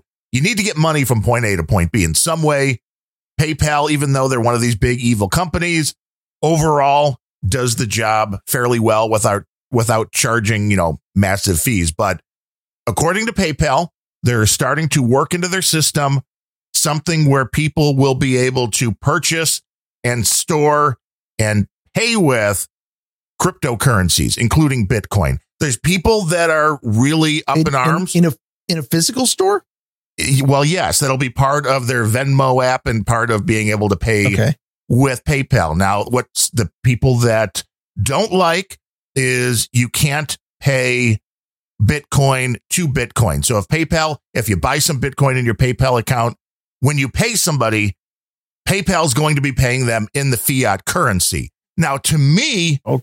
that's a win. so okay, but well, I mean, the first thing I look at is there's there's going to be transaction fees everywhere. which there already is with PayPal, which there is with a credit card. I mean, I don't know what those are yet. Yeah, but that doesn't mean that that I want to. You know, part of the promise of Bitcoin back in 2013 or whenever it started was uh, the idea that you could have a currency with no transaction fees, and it turns out that's been exactly the opposite of the history of Bitcoin. As every single transaction is like, we'll give you. You know, 90 cents worth of Bitcoin for every dollar 50 that you spend with it, something like that. Right. And that doesn't happen anywhere. I mean, I know, I mean, I was surprised that uh, Hotep still Jesus, promise. he has That's a, right. He has the Bitcoin and other crypto where the Bitcoin, any transaction is only a $1 fee, which seems pretty decent depending on uh, Like, it's not not ideal if you're buying a 60 cent candy bar. No, that certainly isn't. But this is where the argument comes in is whether crypto like Bitcoin is actually something people want to spend or if it is just strictly a store of value. I've always looked at it as something I want to spend because we get the Bitcoin in for the people that send us the donations via Bitcoin and we appreciate those. But what I do is I take the amount that they're worth when they come in. I add that to our ledger. So you get your part, I get mine. Now I just leave it in the Bitcoin wallet. So if it goes sure. up or down, because if Bitcoin goes to a million, you get to keep that, and I'm I'm stuck at the old value. I get it, yeah, right. And if it goes to zero, I lose it, and you still get your money. Well, the the original the original promise of Bitcoin was that it was going to be a currency, right? And it, it has turned out that, uh, first of all, uh, what should not have surprised anybody who understands the concept of economies at scale um, the having a single blockchain is straight up does not scale to the size of an economy. You you cannot record every transaction. It doesn't work. Right. It just doesn't scale that way. Uh, however, it has turned out to be a pretty decent store of value because enough people care about it. So maybe that's a change. I, I don't know if they want to be a currency. I haven't seen any other altcoins step up and and start to look like they want to be real currency. So at this point, I feel like we're stuck with fiat currency anyway, which is funny because physical currency uh, there is a very strong push now fueled by this fear of a virus that we should get rid of all physical currency. Well, if it's all digital anyway, why the hell do I care about dollars? Yeah, well, this is the push. That's what Adam Curry on No Agenda said. This was a big push towards people accepting digital currency, and that may be a part of it. But I do see that there could be a use for it. Now, I haven't had the opportunity to try this out and see what the limitations are. But now, if this is a case of th- that somebody would be able to send us Bitcoin directly to a PayPal address, I could see where this would be helpful to podcasters who don't want to go get another account somewhere, set up the, you know, crypto stuff, I don't know exactly how all that's going to work, but this does seem to be a case of where, like, say you did want to just use this to buy your coffee at your local Dunkin' Donuts, you'd be able to do that because what PayPal's going to do is they're going to take the money out of your Bitcoin stash and they're going to convert it immediately to fiat. So Dunkin' Donuts can take that three bucks or whatever it is, and you're on your way. And that to me seems to be pushing it towards the concept of it being a currency, but I don't know if that's what people want or not. And that's, I well, guess, the big question. People want convenience, and that sounds terribly convenient. I, I can't argue with the idea on its face. The place where I always like to argue with these is the implementation because, uh, you know, a company the size of PayPal, you know that they're going to be adding fees and uh, a middleman in any transaction, as I, I may have already ranted about in this very show a couple minutes ago, Every time you put a middleman into a transaction, you reduce the efficiency of the transaction. Uh, the question is, what kind of drain are they putting on this transaction, and is it worth it?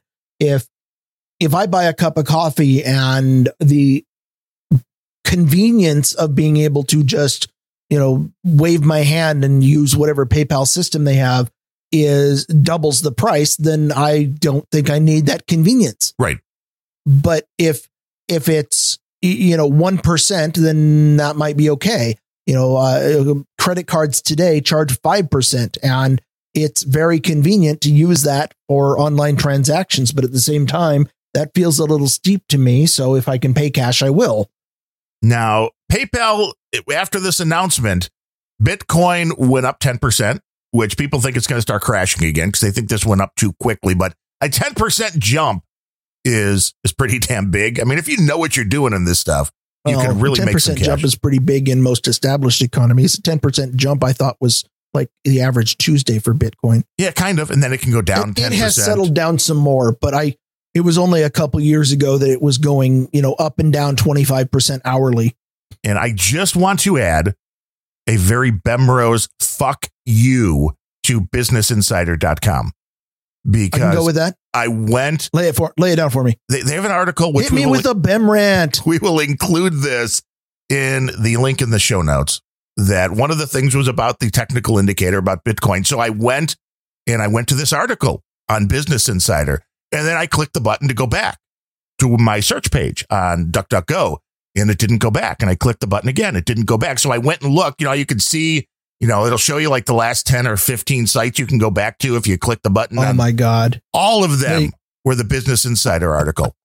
I'm like, fuck you and this link fucking whatever you call That- this now. Sounds more like a bug than an intentional behavior, but at the same time, uh, would it surprise you to learn that I've never had that problem with Business Insider? Is it because you don't have JavaScript enabled? Because their page loads just fine without JavaScript, and it shows me the article.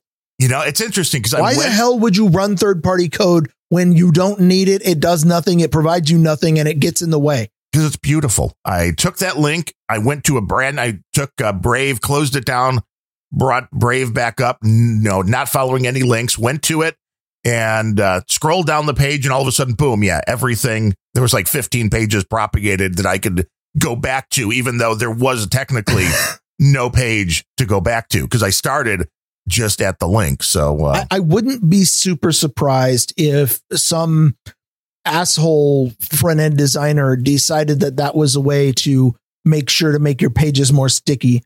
right, But my intuition is that sounds like a bug. could be. Either way, get your shit together, Business Insider. yeah, no kidding.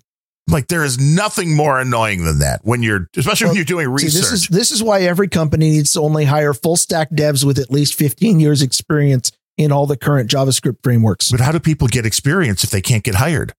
Well, you- you just don't understand how tech hiring works. I think I do. It's not good. Ask Sir Spencer. He's taken that Stack Overflow class. He can he Yeah. can let us know how the I schooling used to is submit working. to Stack Overflow until they got really woke, but I'm not going to rant about them today. No, you have so much other stuff to rant about. I have so much other stuff to rant about. For example, my last story on on schools actually has nothing to do with anything a specific school did.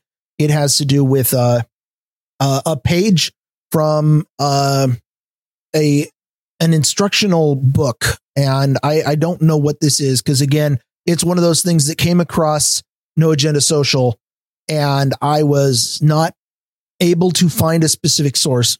Um, it's from a worksheet called uh, The Bill of Rights in Today's World by T.S. Denison Instructional Fair.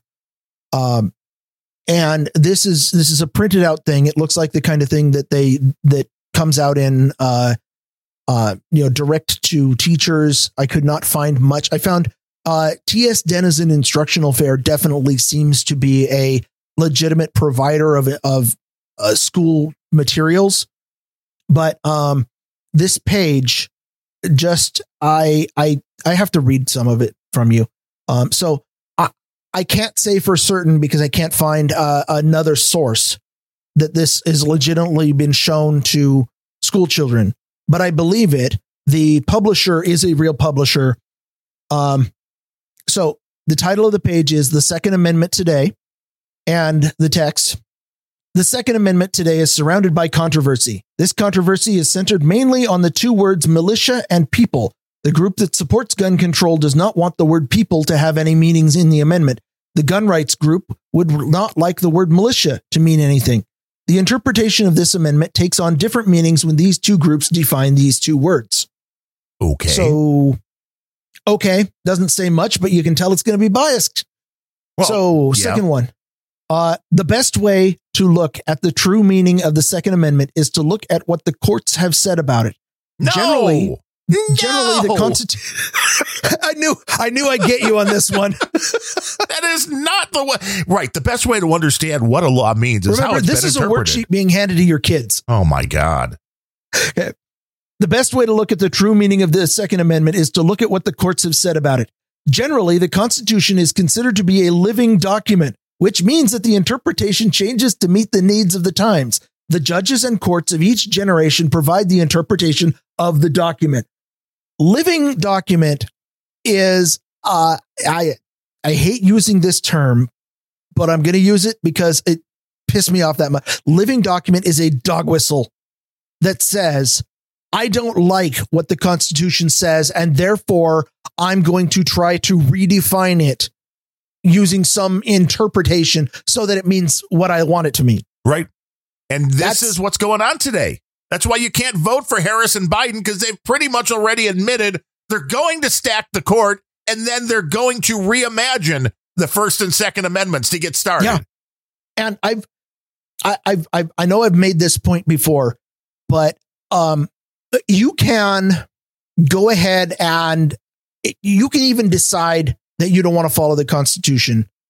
You can decide that you hate the Constitution, but and and you can certainly be of the political opinion that the Constitution needs to be thrown out. However, when you take the oath of office, the oath you are swearing is to uphold that document. Therefore, by not following it, you are not just giving into your ideology. You are not just being an activist for your position. You are literally an oath breaker. There was a time in the world when that used to mean something. Anyways, it goes on. There's another paragraph. You're going to love this one. Ooh, hit me with that paragraph. The courts have consistently determined that the Second Amendment does not ensure each individual the right to bear arms. Instead, the amendment provides the right for the states to arm a militia, such as the National Guard. The courts have never found a law regulating the private ownership of weapons unconstitutional. The courts have also said that the Second Amendment is not incorporated against the states. This means that the rights of this amendment are not extended to individual citizens of the states, so a person has no right to complain about a Second Amendment violation by state laws. According to the courts, the Second Amendment only provides the right of a state to keep an armed National Guard. I would like to introduce you to McDonald versus Chicago 2010. A 76 year old retired engineer wanted to buy a handgun. Chicago required registration, but never gave them out for handguns. They sued Chicago, and the Supreme Court reaffirmed that the 14th Amendment extends all of the Bill of Rights, including specifically the Second Amendment, to apply to cities and states. You fucking retard. You're wrong there. Also, DC versus Heller 2008, the Supreme Court, uh, Daniel Heller was a DC cop, might, might not be Daniel, but his name was Heller, uh, who carried a gun in federal office buildings, but because it's DC, he couldn't carry one in his home because DC firearms laws banned handguns and required rifles and shotguns to be kept unloaded, yada, yada. Um, the decision in DC versus Heller was that the Supreme Court reaffirmed the Second Amendment applies to individuals and not militias. That is also a well known Supreme Court case. This paragraph is wrong on both counts. This is what's being taught to your kids. Of course, it's all lies. And that's why these idiot kids who don't know any better march in the street for lies. I mean, I really did think the one thing Trump really did well yesterday was when the moderator said, Well, you've called uh, Black Lives Matter a dangerous or whatever he called them. And he's like, Well, the first time I saw Black Lives Matter, they were marching down the street saying pigs in a bacon, fry them up in the pan.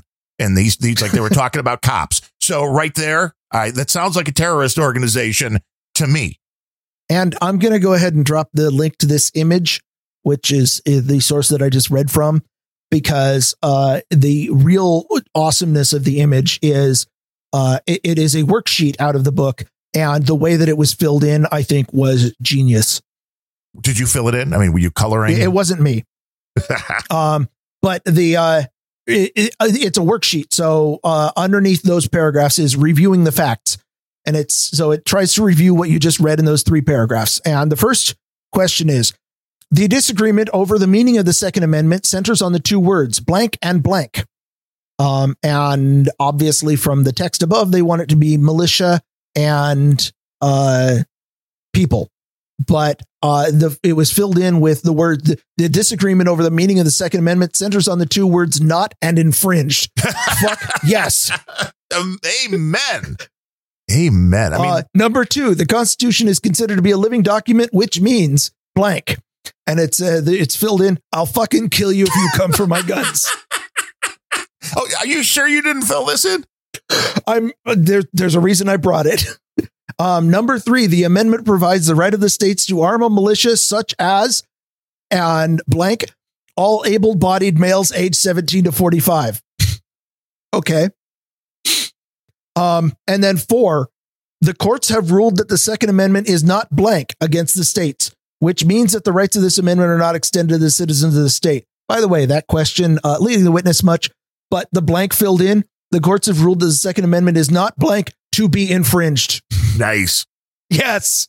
And then the final is thinking about the story. Uh, this amendment is a center of a disagreement between gun control groups and gun rights groups. Should individuals in the United States have their right to own guns protected by the Constitution?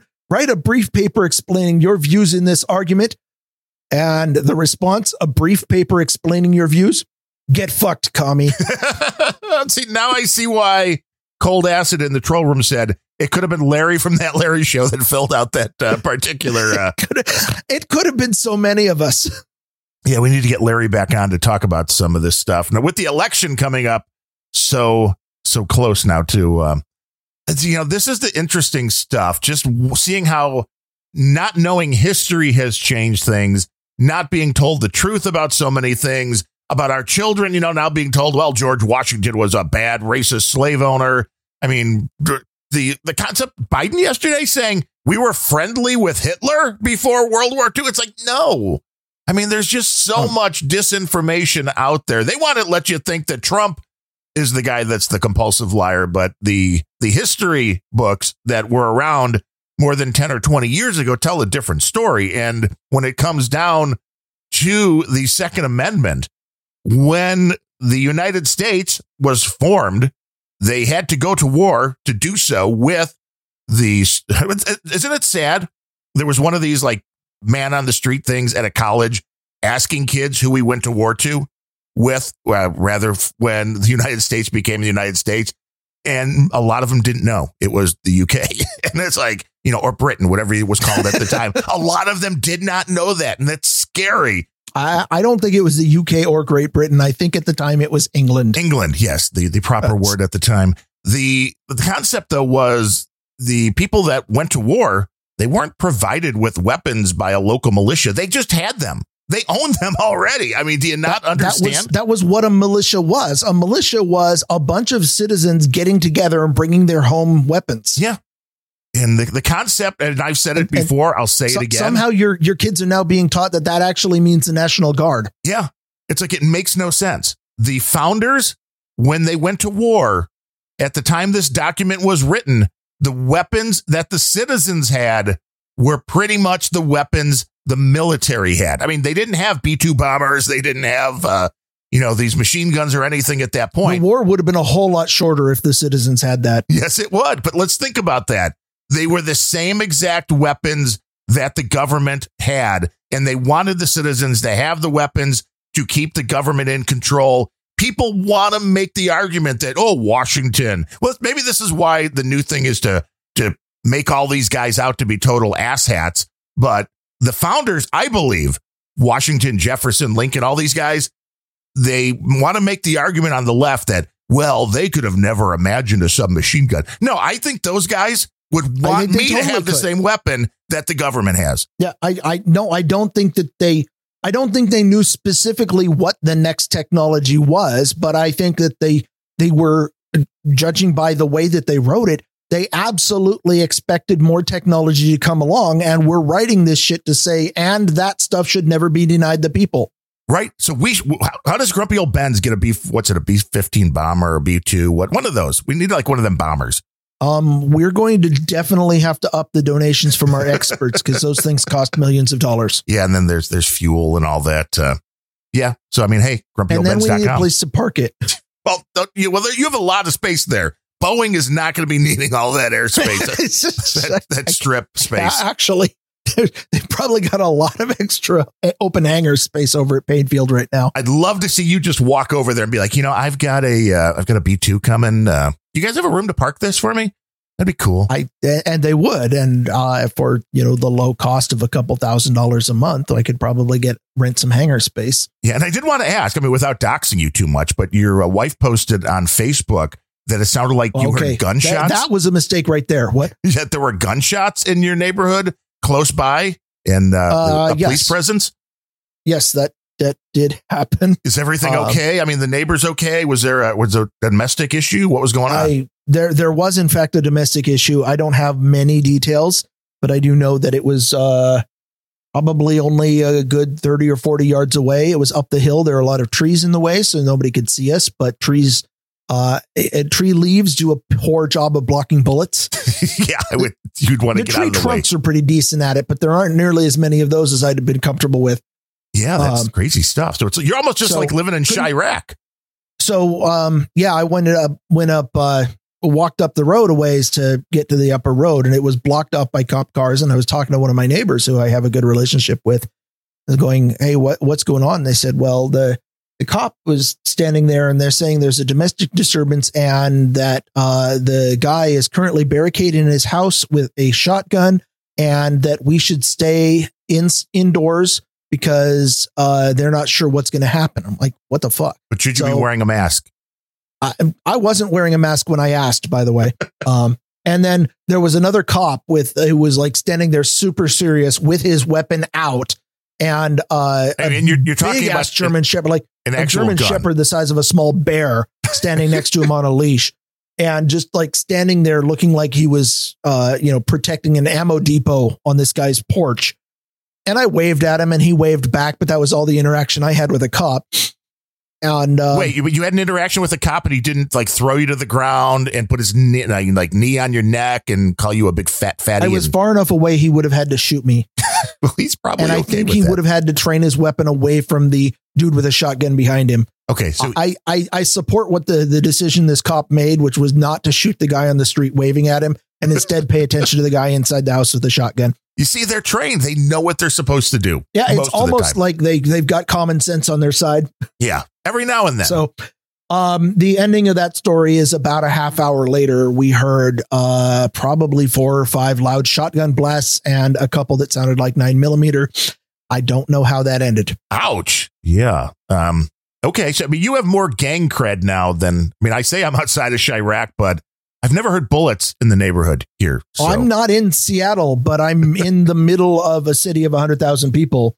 Uh, and we are the the city is desperately trying to become Seattle as quickly as they can. I mean, you didn't go out like with your like nine millimeter or your shotguns and ask the cops if they needed a little help in case this guy walked out of the door and you just needed to Uh, that's a big negative. you needed to go all good fellas. I didn't go out armed at all. I- and they say you can't learn. They say you can't teach an old Bemrose new tricks. Now, if somebody was pointing a gun at my property, the shotguns would have come out. But that wasn't happening that I knew of. And it's it's nice to be screened by a bunch of leaves and trees and stuff. Yeah, I- that is true. I'm- I'm just thinking there I, there was a point when I was sitting there going, uh, you know, because my my where I'm sitting right now, my den, uh, the window next to me actually faces that direction. oh, And as I was sitting here scrolling through No Agenda Social and trolling for stories, I remember thinking, should I just go to the laptop and go to the other end of the house? I mean, this would be the the worst ending ever of a grumpy old Bens if we just hear a shot glass and then Are you kidding me? A podcaster getting shot live on stream? Would I mean, can you imagine the support? I mean, the show would end if one of us died, but I mean, it'd be the best show ever. But you're right. See now, if, if Think you the upside. if you were just injured, that would be a lot of support for for Ryan. And I mean, really, if you if you bit the farm there, if you bought the farm, uh, you went to the deep six. I mean, I could carry on with just the the Ryan Bemrose memorial shows. Think of how much money I could raise. Your wife and I would be rich. Just saying. I and and and while I support that, I'd like to continue living. Um, so might have to just kind of let's let's table that discussion for a little while. You're adding bulletproof glass to the windows rather than. Uh, you're like, I'm not really worried about the uh, what is the RF, the whatever the factor of the windows and how much like heat they dissipate. You're like, I'm just are they bulletproof? I, I I'm just saying, with bullet holes in them, they dissipate a lot more heat. Oh, that's true. You get a nice breeze. Uh, you get a nice let's see. Um, got any election stories? Yes, the government's been hacked. You don't say. No, well, I mean, this is the one I've had this one story on the docket for a while, which Uh, was actually hold hold on uh, before you go into that. Yeah. Um, I need to stop the show right now. breaking news. Yes. No, not breaking news. I just need to get up and go to the bathroom. And you have already demonstrated to me on the last two shows that you will not let the show continue or continue talking well, I go off to the bathroom. So I have no choice but to put a halt to everything right now. And I need you to like put on a song or or play or maybe Or- just read the fucking story without trying to throw it to me and then making fun of me for having to pee. Or I could read the experts. I mean, So- go ahead. You're on the clock uh, right now. It's okay. See, we need a better system. There's no question when you're doing a podcast, you need a system. If somebody on the other end needs to get up and walk away briefly, I don't know. I've never asked Adam. Okay, that is now the one question. If I get Adam Curry or John C. Dvorak on a podcast, the first question I want to know is Are there pee breaks hidden in no agenda? I think there are. I think there are certain clips that are pre marked. They're long enough because you don't need that long, especially if the bathroom is close to the podcast studio. You only need like 60 or 90 seconds. I mean, it depends. If you're drinking way too much coffee, maybe a little bit more. But two minutes, you could definitely do your business and get back. And for some of these clips, when you know, oh, it's a long one, Adam will make that comment every now and then. Well, it's, it's a long one, but it's worth it. I'm thinking the button is pressed to play the clip, and then they both run to the bathroom and then get right back before the clip's over. They've both had this clip pre listened to. So it's like nothing happened because there's no other way to explain how No Agenda does the three, sometimes four hour shows. And it's not like the Rogan show when Adam Curry was on and, and Joe's like, hey, you want to go pee? I mean, there's that. You could build that into the show too. But that doesn't happen on No Agenda. And they're both older guys. Well, that they're, we were just talking about that. What, what is the hidden pee break? That is the one question. If I get Adam or John on a show, I want to know are there hidden pee breaks in the live no agendas? John has been caught getting up and leaving during the clips. Uh, if if you pay attention, John usually has at least one clip that is at least that is about two minutes long. Right. That's all you need. And I I I honestly because John's already heard the clips that he brings, so that that seems like a pretty good idea. Is like, uh, go ahead and play my pee break clip. And it's two minutes and 12 seconds. And then he times it, and gets up and goes. I think he does that because John has been caught walking away from the microphone during the show plenty of times. I mean, Harry Hamster, I actually think Adam Iron Man's that shit. he may. He, he's he's a true professional. No question about it. Harry Hamster says maybe just a juice bottle.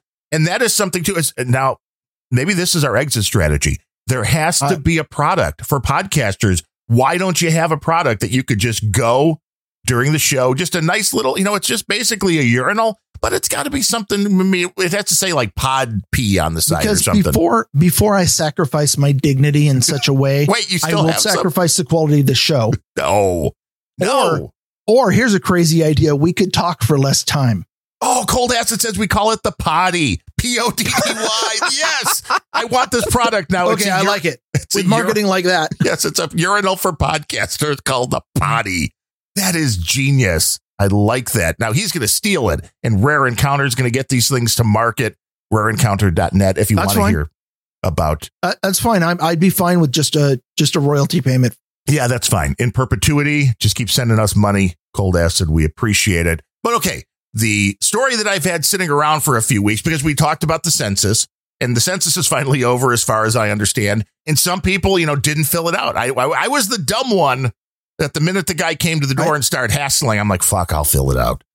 But Oh, see, that's the beauty of not op- not opening the door. you, you never open the door. You never admit you're home. Don't- You might not even COVID was an amazing cover for that too, because this guy shows up, and of course he's all masked and everything, and I'm staring down at him from the upper window, you know, like like that Karen in the window who like opens the blinds just a little bit, peeks through.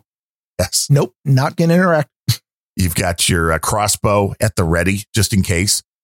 Boiling oil. Wow. I mean, just shooting him with an arrow wouldn't be enough. Scalding oil, man. But Uh, wouldn't be, wouldn't be as entertaining. the uh, dude just limping around bleeding, not nearly as awesome as somebody who like, yeah, okay. yes, uh, I- do, do not, I might be a horrible person. yeah, do not try to break into uh, Casa de Bemrose. But the Department of Homeland Security said uh, unknown hackers targeted the U.S. Census Bureau network. I mean, I don't think that should be a surprise to anyone. I mean, it wasn't even necessarily a story about the hack working or what information they got away with. It was just, you know, hackers are targeting the Census Bureau. It's like, well, of course they are. Data. Of course they are. I mean, 10 Hello, years ago. Is it connected to the internet? Then hackers are targeting it. Yes. And they're targeting it each and every day, like they're targeting every website each and every day, which is why when you have a uh, content management site, whether it's uh, Drupal, whether it's Joomla, whether it's WordPress, at any time, those sites are being pinged. And if you don't update the software, it will be hacked. It's not like somebody even has to know your site's there. It's all automated. Yeah. I, I also just uh, absolutely love when somebody says they have evidence of hacking because somebody was doing something called port scanning. Right, right. Like that, that's not not actually hacking. That's, no, that's knocking. That's uh, that's knocking to see who's home, and then the hacking would begin. I mean, that's, it's uh, that's not breaking and entering. That's just trying the lock to see if you bothered to lock it. Right, and if you didn't, then it's really not breaking. It's just entering. Just entering. That's right. Uh, there was a story, and we'll have these links all up in the show notes. Russian state hackers stole data from U.S. government networks. Again, not really a surprise. The most recent one is the one I wanted to talk about, which was the U.S. government says Iran is behind fake Proud Boys voter intimidation emails. Of course, we have to go into the election and we have to have and fake emails. And I don't know who buys this stuff as far as who believes when you get these fake emails? I mean, have we not learned yet? Does that does anybody still believe that there's a prince from uh, you know Kenya or wherever they come from? Like, oh, if you could just send me your money. Would anybody really believe when they got this email? Now, the email. The interesting thing is, it does appear they have Democratic voter information, which would go right back to the yeah. other stories that maybe they have been targeted. And uh, and maybe that uh, they have. Although I know this kind of political stuff is pretty widely available if you're doing any of this stuff. But the emails had the subject "Vote for Trump" or else, which I think is a great, great uh, headline just to start out with. I mean, this seems like totally legit. Is, is aren't they stealing Biden's campaign slogan there? I think it is. I think that's exactly what Biden's I, going I, I've heard plenty of times vote if if Biden doesn't win, then then the Democrats will burn their cities down or something. Which yes. I don't quite understand how this is different from what's already happening, but it does seem to be what's happening. But the email goes on. We are in possession of all of your information. Email, all of it, address. Look, I'm not even possession of that. Can I have it back? Everything. Can, can yes. Just give me a copy. I'd love to get some of that. Yes. They claim to have all that email, address, telephone, everything. You are currently registered as a Democrat, and we know this because we have gained into the entire voting because we have gained. Yeah. See, this is also how you can that'd, tell. That'd be that'd be a hell of a trick, by the way, since Washington doesn't record, uh, it doesn't register people by party. Well, yes, and that doesn't make sense because people don't know that. But it, you also know when they don't use English cor- correctly that you're probably going from an, another uh, you know, don't want to sound xenophobic, but it's probably yeah. not an English speaker. You think these are Iranians? That's what they believe. It says, we know this because we have gained into the entire voting infrastructure. So, yeah. Gained I mean, into. Yeah. They've gained into the entire voting infrastructure. You will vote. You, you will for Trump on election day. It doesn't say vote. Just you will for Trump on election day, or we no, will means, come after you. It means you. need to write your will and put Trump yes. in it. You will, yes, you will for Trump. Yeah, I mean that's he he needs money. So I mean, if you yeah. could write your will, yeah, I, I, I keep hearing on the mainstream that he's broke. I know. I don't. He doesn't appear to be broke, but uh, um, it says change your party affiliation to Republican to let us know you received our message and will comply. we will know which candidate you voted. I would take so, this seriously if I were you. That's how the email ends. Uh, okay, I'm gonna I'm gonna pull some notes from from my. I don't want to talk about this because I need to bring it in. Um, there was a a big to do in a lot of places in hacking circles where apparently uh, some people in poll on 4chan uh, realized that the uh, the states of Oregon and Washington have uh, poorly coded websites where if you know somebody's name and date of birth, you can pull up uh, a large amount of publicly available information uh, Ooh, um, including um, you know in Oregon they do provide a party affiliation. Um, you can get somebody's uh, you know registered address, phone number. Uh, n- none of this is secret information; it's all publicly available. But um, the the website was kind of poorly coded, and a lot of people were commenting on, "Oh my gosh, if you know somebody's name and date of birth, which actually isn't that hard to you know." I'm a pretty private person, and I would not be surprised if careful listeners to this show would be able to figure out my name and date of birth. Uh, but you can go on the website and pull that up. And on the website, there are a couple of things. On the Oregon website, there is um, a thing that says, you know, click here to begin filling out your ballot, which only works for uh, overseas people, uh, disabled. You have to actually have been registered that way. But it, it looks like, you know, oh my gosh, I can I can change somebody's vote on the website. Um, and then the Washington site has a button that says click here to have a new ballot issued, and then has a note on it that says this will invalidate any previous ballot. Um, so I went in and dug in on this one because it sounded really juicy, and it turns out that uh, at least in Washington, um, yeah, it issues another ballot, but uh, Interesting. the moment that you submit one ballot, all other ballots are invalidated. Um, the ballots take uh, uh, the way that the uh, postal service has been going. The ballots take about a week and a half to get there anyway, and it doesn't just issuing a ballot doesn't invalidate ballots that are pending. It's be really a matter of uh, whatever the first ballot they receive that is your ballot with your valid signature on it is the one that's going to count. So the the hackers on 4chan managed to find a site that makes it easy to get publicly accessible data, and I will fault them for, uh, frankly, uh, making it much easier to dox people. But it doesn't look like any votes are being compromised.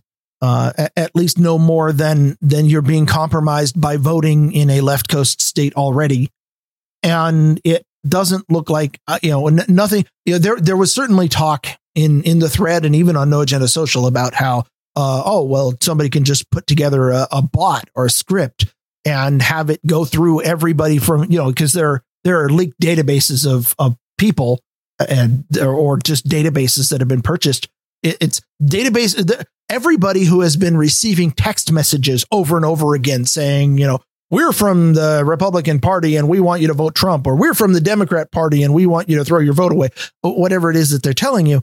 Um, those they're getting it from database. The databases are out there, and people are talking about, oh, well, we'll just use these databases and run a script.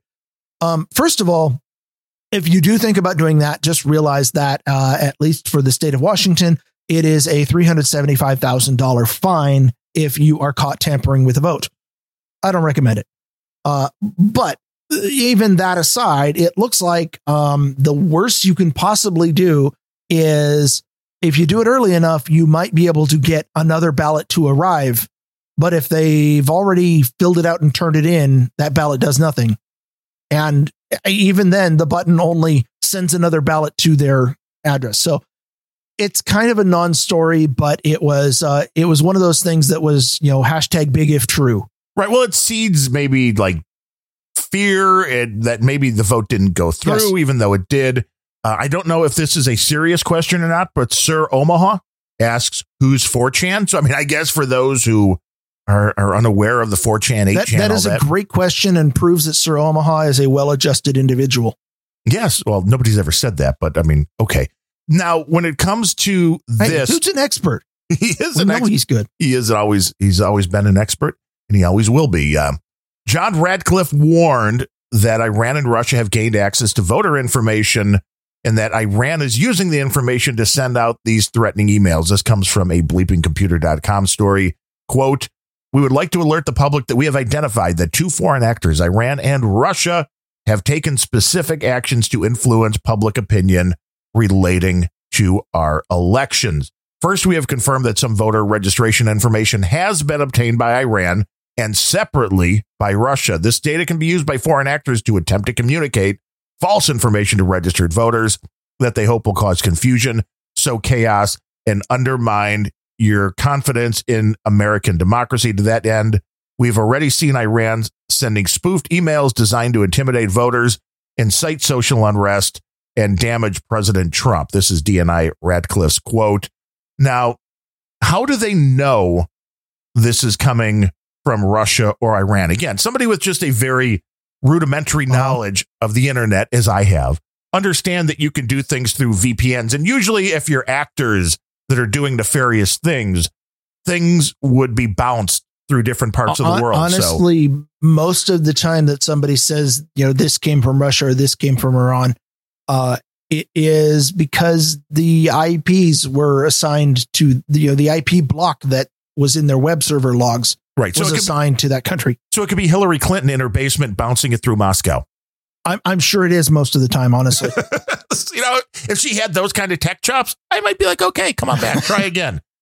I, I I don't know. Um, I mean, it's really hard to to figure out who who did what on the internet, and also I would argue it doesn't matter because you, you want to know another example of people trying to uh, affect the outcome of the election by spreading information. Everybody. Everybody on social media, everybody on Twitter, everybody who makes a political post on Facebook, everybody who posts to a political, I, that's it's communication is an attempt to cause ideas to appear in somebody's brain. Uh, and and you know who's really really guilty of trying to sway your vote? Every single political candidate out there. Yeah. Yeah. That's they even uh, pay money for it. Not Yoda, who is definitely not Yoda, says uh, probably fingerprinting techniques, which would make more sense as we've talked about because IP address is just not enough. I guess I can see that if there is something, uh, there are so many things they well, look if, at. if if they're doing actual uh, you know i- in investigation, if they're doing real uh, forensics, then then yeah, you would probably start with some kind of fingerprinting or something in detail. I'm not giving them that much credit as to make any kind of sincere effort at finding out where it's really coming from. I'm saying that if the narrative is, you know, because news media always, they can't just report facts, they have to tell a story. And everybody knows that every story has to have a villain, and the best villains are the other. And so the narrative the news media has to tell is somebody is hacking our election from outside the US because that's that's what they need you to believe. And so if the IP comes from outside of the US and you, you your confirmation bias goes into high gear and you're like, I knew it. Why would you ever look deeper? I don't think that they're checking anything but the IP. confirmation bias. And the one last story just that says exactly where we are as a nation when it comes to this election. Stories that you never thought you would have to see. This comes from CNET. And I mean, the headline pretty much gives you the whole story. Voting by text or tweet isn't a thing. Don't be fooled. So, yeah, trolls and hackers have been using social media to post fake ads meant to confuse voters into missing out on election day. Are are are people honestly this stupid? I believe so. I mean, I could see some people being that stupid where you see something, you know, you see a post because it's on Facebook and, you know, that must be true because they're blocking all the other bad stuff for Twitter and they're blocking. And you just, all you have to do is set up a text number and be like, hey, if you're in whatever state and you want to vote, just text it to F U C K Y O U and we'll count your vote. Just text us either Trump or Biden. Yeah. I tell you what, eh, why don't doesn't everybody text their vote to uh Hog story. the hog story number and they will tally it up on the next show and then we'll we'll know. Here is actually it'd be even better than a poll. Here is an accurate picture of how complete retards vote. You're, you're really suggesting they do that? I mean, we have our own number, but i don't want- totally think that everybody should text their own vote to the hog story number. And you can do that at uh, 430 give them a whole, whole show full of content. I would listen to that show. Yeah, they will take your text or your voicemails, 430-201-4841, and we will one. listen for the results of who you're voting for. Who you're Harry voting Hamster for. wants to vote on MySpace. I don't know if that's possible anymore. He was talking about that the other day too. I'm like, is MySpace still there? And I'm I didn't want to know really when it came down I don't to know. it. I I found a live journal uh site or a live journal page that I had made back in 2004. It was a Did- little frightening. Did it contain any information that would still be relevant today? Um, it contained a lot of ranting Uh, the the most notable was a rant from uh, the day after the election in 2004 when Bush defeated Kerry, and I had said uh, something to the effect of, um, "I don't think of myself as a sexist, and I don't have any problem with the idea of a female president." But not that female. And I pointed to an article where Hillary Clinton was being tapped to run for president Hey, if you're tapping in Hillary, 2004. well, yeah, that's been the the the dream. That's been the dream. I mean, I'm surprised It was her turn. it never happened, but uh, but it was her turn. It might it might still. And I mean, what- they're know, planning on knocking off Biden. I mean, I th- I mean, I thought for sure Michelle Obama was going to get involved in this presidential race, but hey, you never know. You never know. She There's- has she has important things to do, like a podcast. that that is apparently apparently they cannot get enough. They can't they can't get enough traffic to fill the the sponsor numbers that Spotify promised. Apparently, yeah, that's that's what, something Adam's been going off on about uh, on uh, the podcast 2.0. the is that Spotify cannot has has had to release a bunch of uh, podcasts to other platforms because they can't fill the ad buys that they promised, yes, including the Michelle Obama one. Kind of like with Joe Rogan. You know, they're a Spotify exclusive. At least that's what Rogan's going to. That is what the Michelle Obama one was. It was a Spotify exclusive. And this has been sitting in my notes too, so I can finally get rid of this. The Podfather quote exactly as it appeared on social media about this was looks like Procter and Gamble's Dawn and Tide brands are pissed at underperformance of their media buy. Perhaps Spotify can't deliver the audience as expected. It's now available for free everywhere. Hashtag podcasting 2.0. And I uh, love it.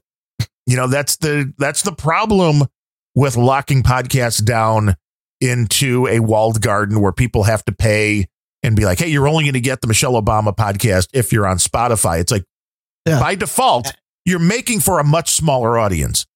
And and for me, just the idea of having to create a Spotify account is too much friction for that sort of thing. But even beyond that, the idea that you can't just log into a website and listen to it, you have to install an app. Like, nope, not going to happen. But you can install the Grumpy Old Bens app. It'll be available anytime in your favorite Play Store. But we do it'll have be available as soon as Sir Bemrose loses his scruples and decides to write an app. you should you should write the app. Give in. Give in to the dark side. We have warm cookies.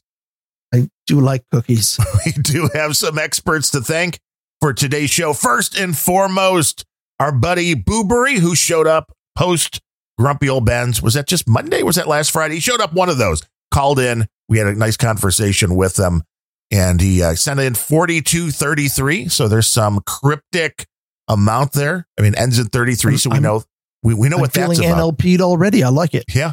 The 42, I mean, I'm thinking that's either Jackie Robinson or maybe he's a really big Ron Kittle fan and he knows that Ron lives right down the Could street be from me. could be Douglas Adams. Could be. Could be uh, 42, the secret to life, the universe, and everything. You never know. 42, 33. We appreciate it, Get- come on, you, you're you're losing geek cred here. It's the ultimate, the answer to the ultimate question of life, the universe, and everything. but then not with 33 after. I mean, that, that changes everything. That makes me wonder if the answer to life, the universe, and everything is actually been compromised. Yeah. Yeah. Good. 33. When the 33 ends it, that 42 becomes way more nefarious. But he does. Wasn't there a description on on No Agenda recently about 33 meaning like uh, your plan is compromised, get out, or something like that? I think so. So, I mean, is he telling us we should get out? I mean, maybe. well, it, it would be one of the more cryptic ways that one of our experts have been telling us that for months. Yeah. It's like you, you guys, you, you've, you need, you need to get out. You need to stop the podcast. I'm- I mean, I mean, everybody else just says you guys suck. Get out of podcasting. and, uh, you know, he actually put, sent a little note and he spelled Boobery with Boo is like the first name and Bury capitalized as after a space. And I'm like, I always thought it was just one long word, Boobery. I didn't know that his like first name. Should we call him Boo? Like, hey, Boo. I mean, that seems a little, I, I I I prefer not to try to analyze the source of of online pseudonyms. That way lies madness. there's a lot of madness out there. Uh, he says, Boobery here. Thanks for letting me know how little I understand about the total, tel- totalitarian tech, and authoritarian policies. Still well worth the listen. Sir Bemrose, I was able to install wget, but if you could lay out a brief description how it does what it do, that would be marvelous. So, uh, do you want to explain? Was, was asking asking in the troll room one day is uh, uh, what software do you use to download all of your uh, all of your podcasts? And you were glib and just like, and I was glib and I said wget. and cold acid is saying curl is greater than wget, which you could also If- use. wget is perfectly fine if the only thing you want to do is turn uh, an, a file online into a file on your local drive.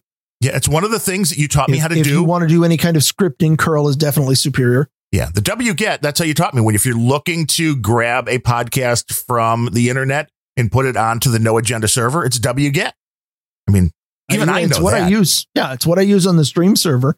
And Cold Acid can claim that I don't have any geek cred for that, but you know what? It fucking works. and uh, and, and if you change your feed so that wget doesn't work, your then your podcast is out. your podcast disappears from the no agenda stream. He says after that, you know, after he asked you for the wget info, and he could bother you more for that if he wants more information. He says, Darren, no, a better, cleaner on air joke for you. Knock, knock. Who's there? Ah, ah, who?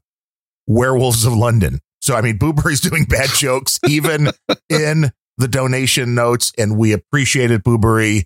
Um, we'll have to get you back on verbally so you could tell some more bad jokes to, uh, and then we can. I Is need that really necessary? no, it's not. But he's an expert, so we want it. We're going to try to help him get better to improve his stand-up skills because he might be needing those. You never know. If we never get back to normal, he may just have to start doing stand-up from uh, you know his basement, something like that.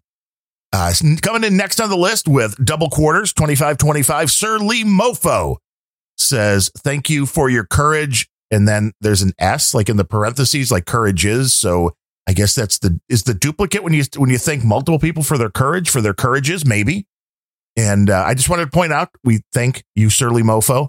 I just wanted to point out, not because I'm worried about the 1010, but he sent us 1010 back on 925 and it's still sitting in PayPal jail. So more so, I just want to make sure they didn't take the money away from him because it's showing as pending. I don't care. We don't need it. It's well, fine. that's because you haven't Venmoed it into your Bitcoin account or It may whatever be. it is I want you to do now. It may be, but this is kind of like the weirdness when things are kind of sitting in limbo.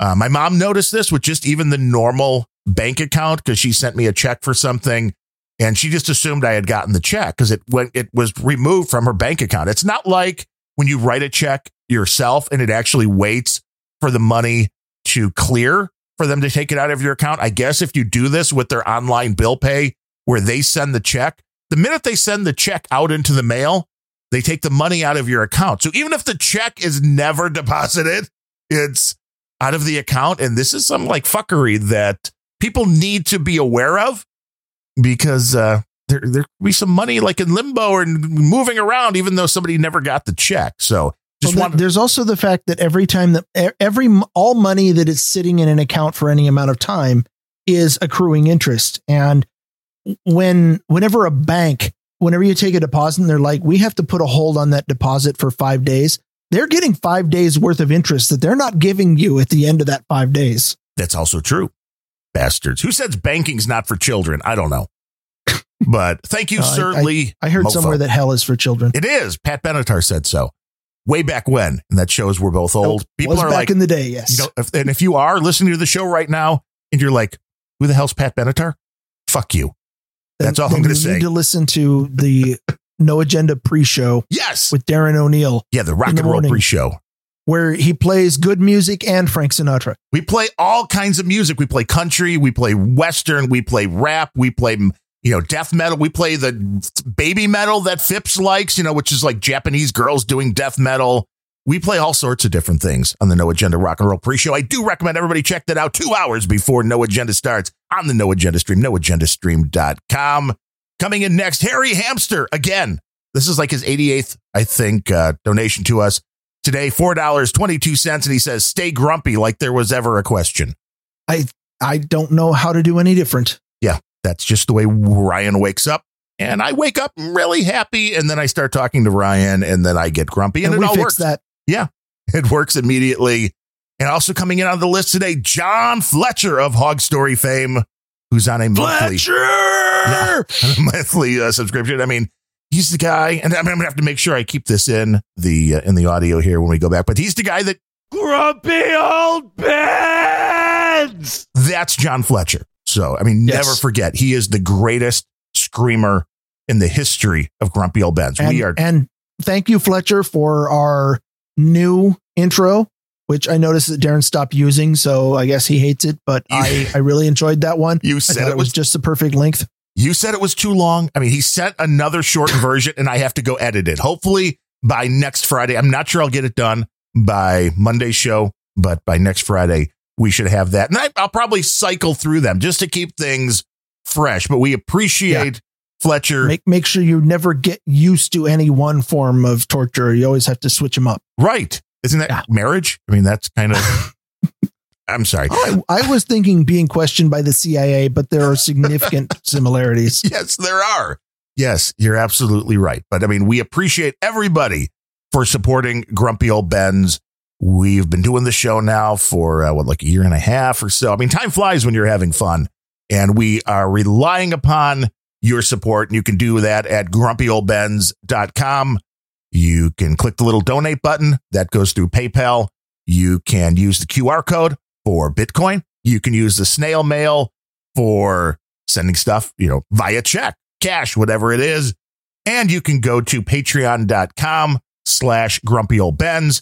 If you're already in that ecosystem, it's another way just to give whatever you want monthly to help support the grumpiest podcast in the universe.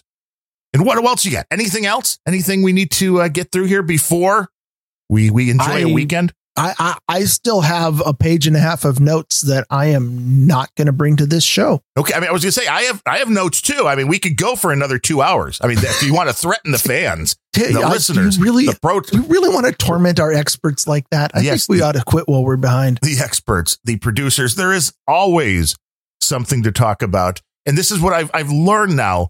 The way to do the notes for Grumpy Old Bens is when I post the show, I go through, and of course, the links that I we actually talk about, we post. And if I post the link to the show notes, I take it out of my main notes. But there's been like stuff that just kind of sticks around that way. And it's not like you're starting with new notes every page, but every Yeah. show, the notes kind of accumulate. And we have learned this though from I've, I, I actually have a number of stories where I kind of make the decision. I'm like, nope, never going to talk about that. If, if it's been in my notes file for more than five episodes, then I'm like, okay, I just leave it off. And I, I just commit it to GitHub. And if you're ever going to read about that story, you need to go to my, my GitHub notes page and read it there because it, it's not going to happen. Yeah, but we've learned this from the best damn podcast in the universe, the No Agenda Show, noagendashow.net, that you look at the show notes for their page, for their shows, and their shows are like three, four hours long. And there's like usually 80% of the links, the stories were never talked about. So Yeah. they do a lot of links. It's a weird thing. It, there's a lot of stuff that goes on in the world. The more preparation you do, who knew, the better show you actually get at the end of it. I'm just saying, Cold Acid, just saying, you know, Fletcher, just saying, Sir Mathieu, uh, Sir Seat Sitter, all you guys, up your game. Come on, up your game. But with that said, until next time, I am Darren O'Neill coming to you live from a bunker deep in the heart of middle America, just outside of Chiraq. Well, you know, I could be coming to you dead. How would you really know? And in month seven on our global experiment in Munchausen syndrome by proxy from America's left coast, I'm Ryan Bemrose. That's hard to say without a front tooth. It is.